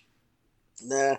Me parece que vai ficar mais um ano ali sofrendo as dificuldades de ter é, um, uma, um bom entorno, né? só faltando wide receiver. Eles pagaram agora na, na off-season o Aaron Jones, mas não devem endereçar lá o, uma escolha alta para wide receiver. Então a gente tem ali algumas questões para cumprir, né? Que eles renovaram com o Kevin King para cornerback e isso para mim deixou eles bem confortáveis ali para poder atacar. Deixa eu fazer um parênteses aqui. Só pra você, cara, que a torcida deles detesta. Não, não assim, eu, fico confortável em dizer que eles, o que eles vão fazer, não com o que vai acontecer em campo. eu acho que eles devem ir ali no de linebacker. Linebacker é, um, é, uma, é uma questão que eles precisam. E, olha, isso é uma coisa que parece que, que entra esquema, entra tipo de, de, de, defesa diferente, outra mais agressiva, outra só com dois homens com a mão no chão, outra com três, outra com quatro, e mesmo assim eles não conseguem resolver essa questão de linebacker que continua sendo muito exposto à corrida, continua tendo muita dificuldade para parar. E ali eu não sei se tem um range específico para poder escolher ali no primeiro round. Mas tem alguns jogadores interessantes ali em segundo e terceiro round que eles podem atacar se eles resolverem dar ao Aaron Rodgers aquilo que ele, que ele tanto precisa, que é um outro wide receiver para ajudar o Devante Adams lá. Essa, essa é uma questão curiosa, né, cara? Que o, o Packers nunca investe primeiro round em ataque. Né? É uma das coisas que mexe um pouco com, com, a, Sim. com o Aaron Rodgers e tal. E eu, eu acho que eles estão em um processo aí de, de reaproximação com o Rodgers, ou um afastamento, uma coisa ou outra. E eu acho que essa escolha aqui pode não significar absolutamente nada, mas pode ser uma indicação de, de para um lado ou para o outro que vai acontecer Sim. no futuro próximo, né? A escolha de um jogador não de ataque aqui no, no, no primeiro round. E quando eu digo ataque, eu não estou querendo dizer que eles vão escolher um recebedor, não. Acho que eles podem escolher um jogador de linha ofensiva, que, que seria até uma, uma providência bem, bem interessante, né? Deles fazerem. Um guard ali, né? É, ou um outro offensive tackle para jogar do, do outro lado. Enfim, alguém, alguém aqui para a linha ofensiva seria uma escolha acho que providencial. Mas eu tô por essa daí. Eu entendo se eles forem de cornerback, né? Entendo se for outra posição na defesa, mas eu tô mais preocupado em ver qual é a sinalização do que qualquer coisa. Pra onde que tu quer correr aí agora? Eu quero para falar do, do, Chicago Bears. Beleza. É, Como é que é? Dormiu com o Russell Wilson, acordou com o Andy Dalton. Porra. Mas, ó, eu, eu, é, é muita dose de clubismo eu falar que o Andy Dalton é, é subestimado. Mas, mas, o Ruivo, o Ruivo cumpriu o seu papel, cara. Cumpriu o seu papel. Ele fez o que ele podia ano passado. Mas o, o, o Bears é, parece, JP, que tá no mesmo lugar desde 85. É impressionante, assim. É, se você for olhar o time do Bears, é um time. A defesa, então, eu acho a defesa interessantíssima, né? O ataque tem um ou outro nome lá interessante, mas você é o time que você olha, enxerga e vê que eles precisam muito mais do que acertar uma ou duas escolhas aqui, é, primeiro, segundo e terceiro round, para ser competitivo no ataque. É. Né? É, falta muita coisa para eles e, e, começa, e colocar o Andy Dalton lá brigando com o Lick Foles para ver quem vai ser o quarterback titular não é a resposta. Né? É. E eles estão num range, é, e, e, mas esses caras também eles te impedem de você entrar no top 5 do draft. Sim. Né? Então eles colocam num range todo ano que parece que o, é o que eu falei, falei brincando e tudo, mas parece que o Bears está desde 85, né? Não consegue pegar o seu quarterback mas também não tem um time ruim o suficiente para escolher é, tão alto no draft. Mas como assim? Eles, e escolheram, eles escolheram o Trubisky, eles estavam com, com, uhum. com a terceira escolha geral. Sim. Né? Escolheram o Trubisky. Eles já escolheram no top 10 quarterback algumas vezes aí no meio do caminho eles escolhem quarterback no meio do caminho, mas não conseguem acertar a mão ah, bom, é, em esco coisa, escolher quarterback. Por isso que eu digo que eles estão desde 85 ali. Mas o que eu falei em relação a não te dar range para escolher, esses dois jogadores que ele tem na posição de quarterback. São jogadores que vão te dar ali seis vitórias, no máximo sete vitórias se o entorno ajudar.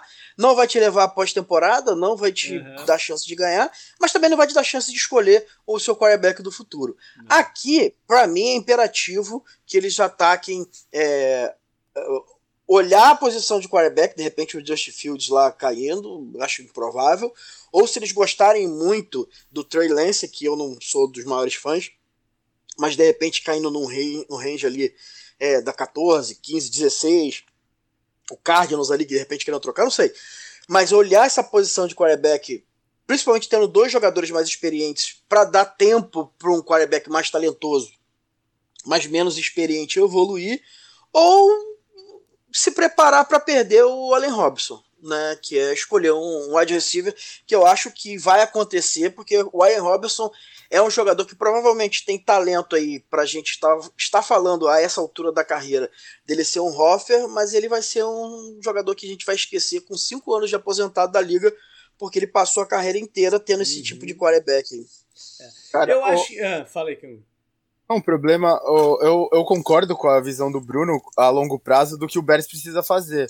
Uhum. O meu problema é que o Ryan Pace e o Matt Nagy não tem esse tempo, né, pra fazer isso. Eu acho que o, a ambição deles tem que ser de brigar um pouco para ir pros playoffs, porque, cara, o, o, o, não tem mais como, né, você... O Trubisky já deu errado, né? Isso tá na conta deles, né? Uhum. Mas eu acho que perder o Trubisky pode fazer parte de, de desse plano. Eu acho que manter o Trubisky lá e você escolher um outro quarterback, pô, aí é, não, não, não faz sentido. Mas, de repente, abraçar o erro e falar, pá, erramos. Eu vou escolher conseguir ele, dar, levar ele pro próximo nível. O cara, se ele tá arriscando, ele tem que arriscar com um treinense da vida, cara. Eu acho ele tem que, que arriscar o, com um o tem dois caminhos. Ou, ou dar esse tiro em cima de algum quarterback, ou escolher alguém de linha ofensiva aqui. Eles não, não tem outra coisa para fazer. Porque se eles forem com o Andy Dalton, eles têm que dar uma reforçada na linha ofensiva porque senão eles vão passar vergonha. Sim. Então, é, para mim é uma coisa ou outra. Bora então para Minnesota, Bruno. Ih, rapaz, tem que chamar o Rafão para poder o Rafão vir aqui, senão ele, ele derruba nós. É, o Vikings ano passado acertou na escolha de primeiro round, viu aquilo que ninguém viu, né? Uhum. Essa é a realidade, né? A gente tem ali é, foi um grande, uma grande escolha. Esse ano Olha, se o Patrick Peterson não tivesse ido para lá, eu, eu, apostaria 100% que seria quarterback. Lógico, né?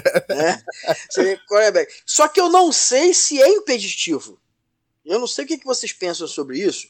Eu não sei se é pela idade que o Patrick Peterson tem e, e como a secundária deles está operando. Eles vão colocar, por exemplo, o Xavier Woods, que era de Dallas, que não é um safety dos melhores. Eu acho que eles precisam operar um pouquinho a secundária e o, o, o head coach deles lá, o, o Mike Zimmer, ama escolher jogadores de secundária. Né? Eu acho que a gente precisa ficar atento a esse tipo de, de situação, mas a gente, para desespero do Rafão, a linha ofensiva é claramente o calcanhar de Aquiles do, do Vikings.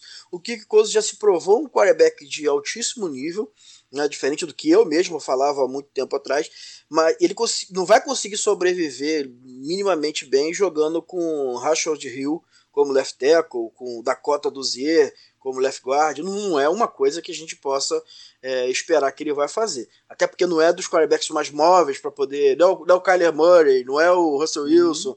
Ele precisa de ter um pocket minimamente é, decente para poder jogar o seu melhor jogo. Então, linha ofensiva é prioridade é. one, é, né? É. E depois eu acho que linha secundária.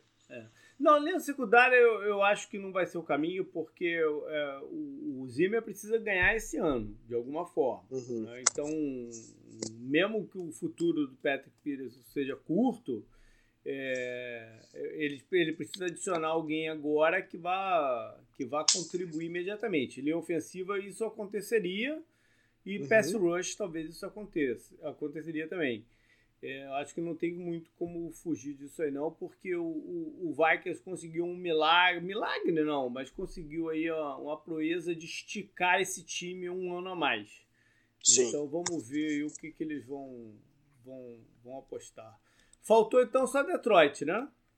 É, o Detroit, Detroit que tem assim, é o reforço esse ano do Jared Goff, né? Que eles agora têm quarterback. Fizeram. Fizeram. Não, assim, a gente brinca e tal, mas é, o Stafford já estava desgastado lá. Uhum, né? Então, uhum. você trocou por um quarterback que já disputou o Super Bowl, goste ou não goste. Eu acho um quarterback minimamente competente, mas você precisa dar armas para esse quarterback. Né? Prioridade é você atacar um wide receiver, principalmente que trabalhe com jardas após recepção. Né? E no início uhum. do, do, do, do, draft, eles têm a possibilidade de trabalhar com talvez um dos melhores jogadores para isso né, que é o Wadley, e uhum. também até o Devonta Smith. Né? Então não deve fugir muito essa escolha ali. Mas eu também não ficaria é, é, assim assustado se eles fossem de tackle. Uhum. Né? dependendo saindo. Um exemplo, alguém pula na frente, pega o Odley na frente deles e o Odley era o cara deles. Eles não querem Chase, não querem é, o Devonta Smith por causa de estilo, alguma coisa do tipo. É, eles podem ali pegar a oportunidade do, do Seal caindo ali né? Porque o Silvio pode cair ali no, no braço deles. Uhum. Né? E eu acho que é uma oportunidade que, deve, se eles entenderem que é um talento geracional, que eles não, não podem deixar passar e de repente o wide receiver eles podem atacar nas outras escolhas. Né? E de resto é você preencher algumas lacunas e torcer para as escolhas do ano passado renderem esse ano. Sim. Que aí você pode é, é escolher um pouco com, com mais tranquilidade o que vai fazer esse ano. Eles moldaram o elenco, estão tentando moldar o elenco muito com a cara dessa nova comissão técnica, desse, né, do, do, do, do novo hum? General Manager. São, quase, são todos ex-jogadores né, que querem essa coisa assim do, do jogador-jogador. Né? É para isso que eles escolheram o Dan Campbell como head coach, tá lá o Anthony Lynn como, como ofens coordenador ofensivo, o, o general manager é o ex É, o, o general manager é o ex-linebacker deles, cara. É o, é o general manager. Então uhum. eles querem construir uma identidade de time de jogadores casca grossa. Entendeu? essa, essa, é, essa, essa, essa, é a identidade que eles querem construir. E eu acho que eles vão tentar seguir nessa linha aí para não ficar um negócio muito fora do, do, do contexto. Bora então, canguru, para o NFC West fechar essa brincadeira aí. Ah, começar cuidado, com os 49ers, então, né? Cuidado aí quando você for fechar para falar com, do, do, time do chefe, tem que falar bem. ah, é verdade. É. Então, começar com, com o 49ers, que trocou, né? Tá em terceiro no draft e. É, a, gente, a gente comentou por cima já antes, né? É. Que é, acho que talvez seja a escolha mais esperada do draft no momento, né? Que. Ok, tá entre quem vocês acham? Justin Fields e Mac Jones? Pra mim é Justin Fields no Marriott. E, e não é uma coisa que eu, que eu faria, não. Pra mim é o que eles vão fazer. Desculpa, eu não vou, eu não vou dar, dar eh, spoiler do meu mock draft aqui, não. Falando sério, não vou, não vou dar, não. Até porque ainda tem um dia e meio aí e, e coisas podem acontecer. Agora, eu... agora tem, tem uma coisa aqui, JP, que você pode falar. Você não pode uhum. falar do mock draft. Agora, você acha né, que sem Justin Fields, uhum. sem o, o Zach Wilson e sem o Trevor Lawrence, valeria a pena você subir o que subiu pelo Trey Lance ou Mac Jones? Se eles acham que um dos dois é o quarterback que casa com o que eles querem fazer, vale. Que você garante o, a escolha, sem ter risco. É, eu, só, eu só acho o seguinte, que tá muito maluco esse negócio de que, ah, não, eles estão ainda em dúvida entre o Zé e o João. Eu acho o seguinte, que eles subiram até essa posição sabendo quem eles querem e quem eles vão uhum. pegar. Entendeu? Sim. Para mim não existe essa dúvida. Entendeu? Seja quem for o dos três, porque eu acho que o Zach Wilson é o quarterback dos Jets, e acho que eles sabem disso, porque para mim não faz sentido nenhum eles terem pago o que eles pagaram por o Miami sem ter oferecido a mesma coisa pro Jets, entendeu? Pela, não, e outra coisa, o, o, o, head, o, head, coach do, do Jets é o antigo coordenador é, defensivo dele. É, é não, tem como eles não saberem o que o Jets está fazendo, entendeu? Então, o, o Jets provavelmente falou para ele, não, não quero tu, tu, tua oferta porque eu estou escolhendo aqui meu quarterback, meu quarterback é esse, não, tem porquê uhum. eles não, não, não, não terem trocado essa, essa, essa, essa ideia toda. Para mim não faz o menor sentido. Então Sim. eles já sabem quem eles vão pegar e já tá certo, por mais que eles não vão anunciar para o jogador, como eles falaram que não vão, acho, acho ok. Acho, eu li um negócio muito interessante sobre uma das razões que eles não estão divulgando quem é, porque eles podem estar tentando descobrir se tem alguma fonte aí de escape de notícia para a imprensa, entendeu? E quem é essa fonte? Então eles estão tentando pescar isso daí lá dentro da organização. acho muito interessante ter essa conversa. Mas o, mas o, o, o enfim, quem quer que seja o quarterback, eu acho que já está definido e é só uma questão de anunciar mesmo na, na, na quinta-feira. E acho que eles têm uma oportunidade ali pelo início do. primeira metade né, do, do, do segundo round de dar mais uma incrementadinha na defesa aqui, porque né, a defesa está precisando de um, um, um, certo gás, apesar de que o wide receiver também é uma, uma área que eles podem estar de olho, mas enfim. Uma coisa que seria interessante seria George Kittle com o Kyle Pitts, imagina? Se a gente, ah, a gente já é. falou de Aaron Hernandes com Gronk, mas é, a gente sabe é. que vai ser quarterback, né? Você, não, é, é. você não troca um negócio não, desse para pegar um Tyrande. Não, não, não. Vai lá, para onde é que você quer ir agora? Eu vou pro time do, do quarterback do Bears. o time, o, o Seahawks, né? Que é o, o do Russell Wilson, né? Que queria ser o do, o do Bears. Cara, ele. O Seahawks tem pouca escolha, né? Uma. Nos três primeiros rounds. Ele tem uma, uma né, escolha, 56. que é o número 56. Né? Ou seja, ele tem menos, eles têm menos chance de fazer bobagem, né? É isso. É que normalmente, né, as pessoas gostam de reclamar do draft do, do, do Seahawks, mas, cara, eles precisam. Eles perderam o corner, né, na, na free agency. E uhum. eles não têm mais aquela defesa que a gente conhecia, né? Eles mudaram o time que virou o time do Russell Wilson, mas eles têm a resistência de dar o time pro Russell Wilson. Então acho que eles têm que melhorar a defesa, principalmente. O, o Dunlap voltou, né? Uhum. Até. É, eu iria, acho que, de secundária nesse draft. Eles têm também a questão do, do KJ Wright, né? Que ainda tá indefinida. É. Então, acho que ficaria entre essas. E até entendo a necessidade de mais um wide receiver, mas você pensando na sua dupla principal, né? Que é o, o Tyler Lockett, o. Caramba, esqueci o nome dele, o, o Fortão. Isso, obrigado.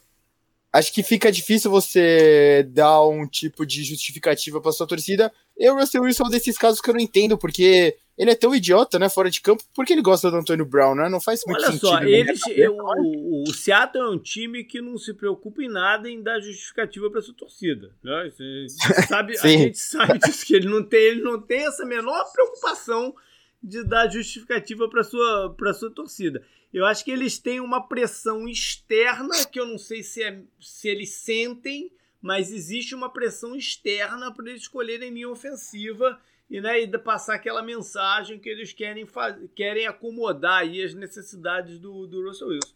Sim. Vamos ver o que eles fazem com essa escolha. Vai lá o... pro outro time, então, que também não tem escolha de primeiro round. O JP, rapidinho, só antes é. de passar. O Seahawks também é um desses times que me deixa a sensação de estar tá estagnado, sabe? Eles, a gente sabe até onde eles vão. É. eles não passam disso, que é chegar ali no playoff na primeira segunda rodada e eles perdem ali e parece que tá tudo bem, sabe? E ainda mais tem a força do estádio, né, nessa última uhum. temporada, fica meio que estagnado. Acho que talvez tenha sido um dos motivos que levou o Russell Wilson a chiar tanto, né? Algo Pode também ser. que eu nunca esperei dele. Pode ser. Eu, eu não sei se eles não têm nada, né, de capital no draft, basicamente, eu não sei se com uma escolha só eles podem passar um, algum tipo de mensagem diferente dessa e acho que seria bom, né, agradar o quarterback que tava chiando, né? É. Legal, vai lá pro outro time que não tem escolha, então, do primeiro round. É, o Rams, né? Uhum. acredito que seja esse, né? Mas o Rams faz essa coisa faz tempo, né? Eles é, preferem jogador pro... Diga de passagem, no, no draft 2022, só o Arizona dos quatro times vai ter escolha no primeiro round no momento. Não, né? os Sim. três já negociaram a sua escolha do, do ano que vem. Sim, e o, o Rams continua brigando, né? Acho que secundária e linha ofensiva, de repente eles perderam brokers também, né, recentemente. É. Talvez seja algo que eles precisem ver no draft. Linebacker nunca é muito falado, né? Da, é, mas eles têm uns caras que servem para eles, entendeu? Sim. Acho que então é, linha linha defensiva, né? Pass rush, né? Ou, ou edge, que é o, o, nome agora, né? É. Ou secundária talvez seja o caminho deles, porque ataque acho que já tá bem colocado, né? Um, um parceiro pro Jalen Ramsey de repente. Uhum.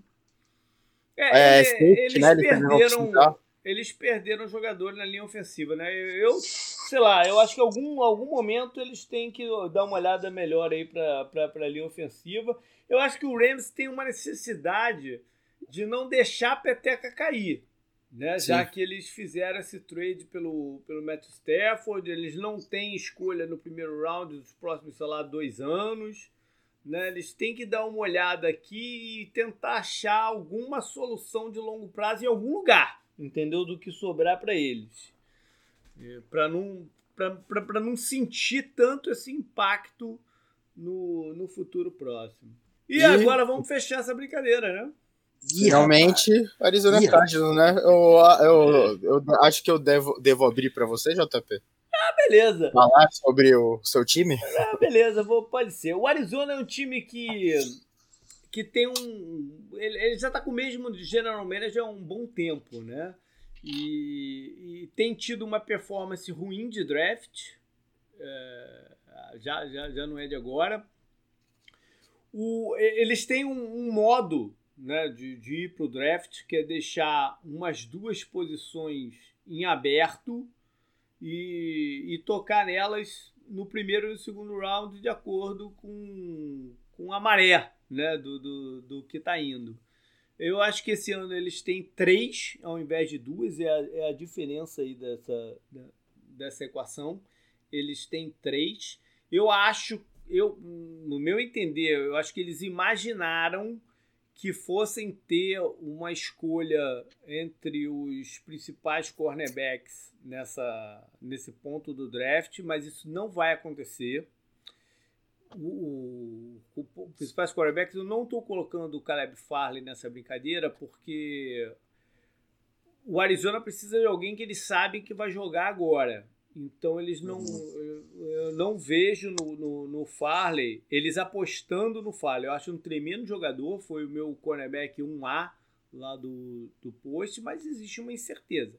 E eles precisam de alguém que jogue agora pelas movimentações que eles fizeram de off-season, com os veteranos que eles contrataram, com essa, com essa ideia né, que o Canguru sempre fala do maximizar o contrato do, do, do calouro.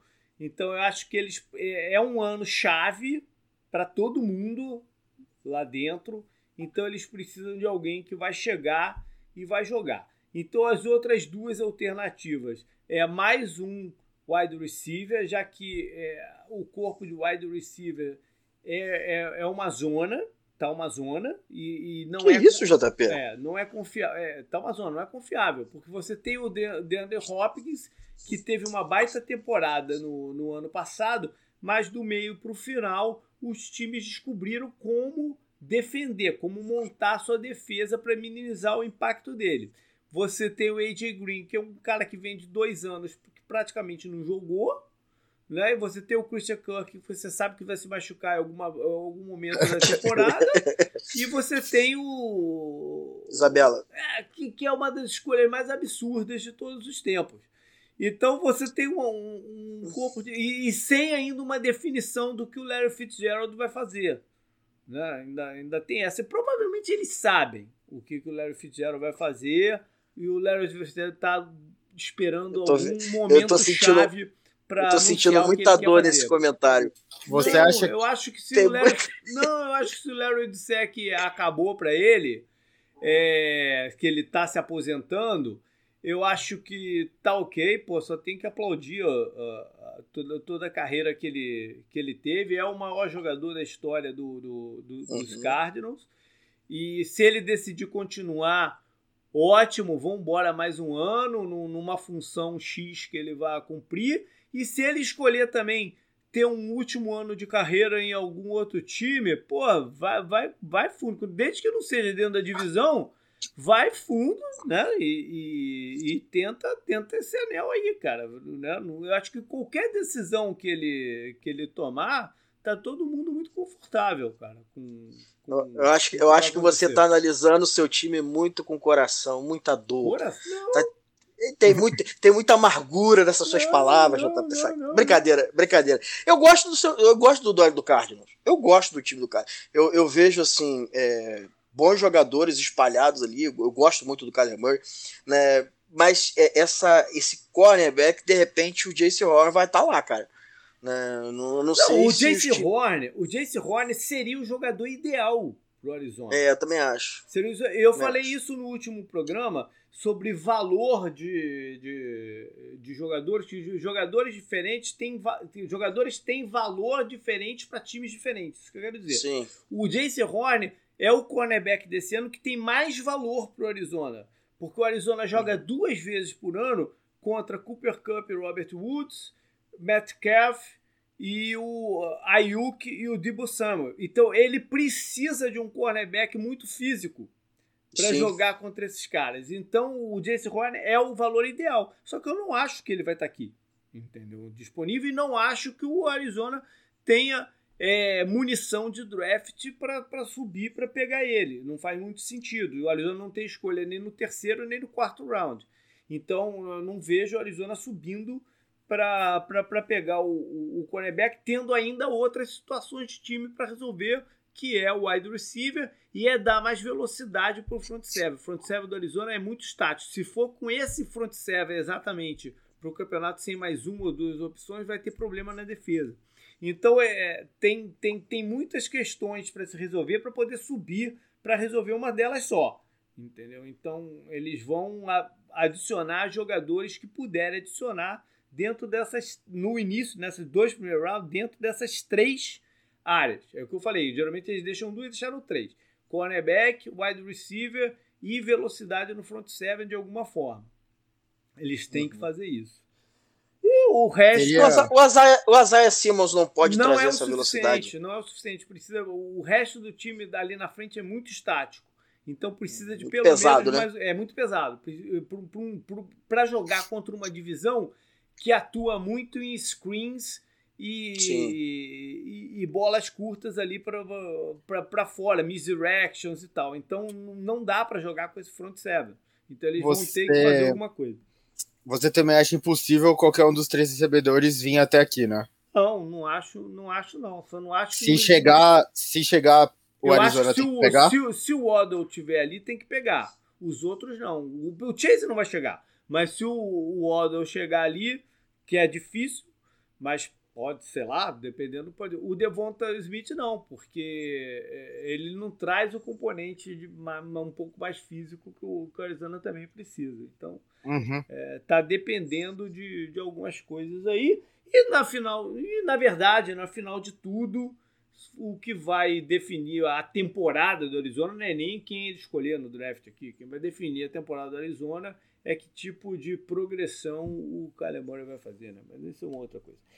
É, eu queria então finalizar o, o, o draft fazendo duas perguntas, é, três perguntas. O programa já está longo pra caramba, mas eu acho que vale a pena fazer três perguntinhas aqui para vocês responderem e a gente brincar um pouquinho aqui. A gente falou muito dos cornerbacks desse ano, né? Falamos, falamos um bocado deles. Então eu quero que vocês deem um palpite. Vou começar com você, Canguru. Um palpite que foi a mesma pergunta que eu fiz no desafio draft lá no post. Quem sai primeiro? Patrick Surtain ou Jace Horn? Eu acho que o Surtain sai primeiro. Tá, Bruno. Surtain no brainer. Eu vou de Jace Horn. Medo. Eu tô com medo dessas coisas. Wide receiver. Over e under 4,5 no primeiro round. Acho que over, hein? Deixa eu, deixa eu modificar. Over e under o... 5,5 no primeiro round. Ah, aí fica um pouco mais difícil, né?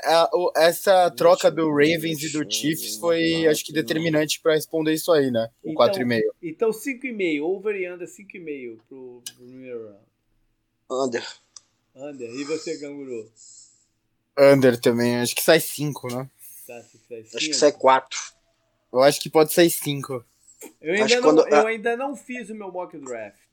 Eu acho que é a lei de mercado aí. Acho que a lei de é. mercado fala muito aí. É, a, quando a demanda, quando, quando você tem muito talento, você consegue espalhar isso aí no segundo é. round aí. Eu, Ou tem a corrida, né? É, Também. Eu, eu, eu, ainda não fiz meu mock draft. Eu, eu tava coçando para falar over, mas eu vou falar under.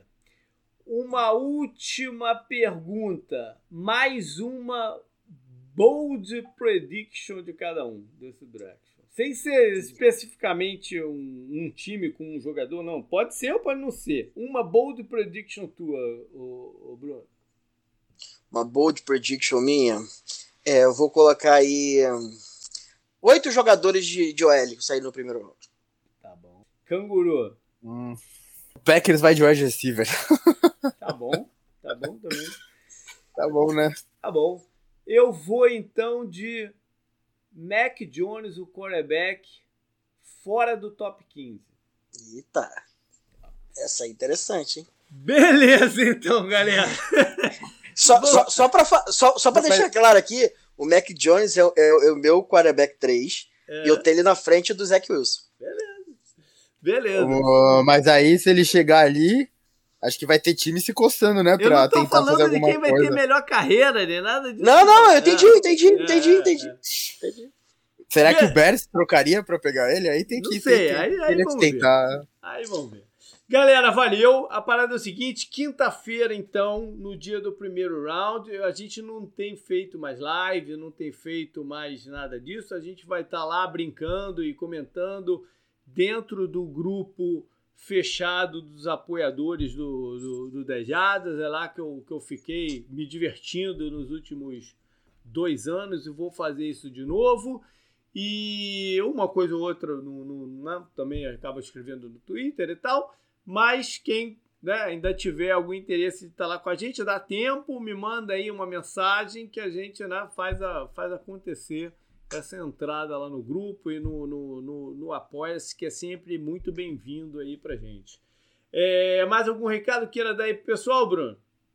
Não, só agradecer você mesmo, é, você Canguru, acho que é o quinto ano que eu tô aqui Ai, falando gente. alguma coisa sobre draft, né, e é muito bom estar tá aqui, sinto muito à vontade com vocês. Beleza, Canguru, bem-vindo aí, cara.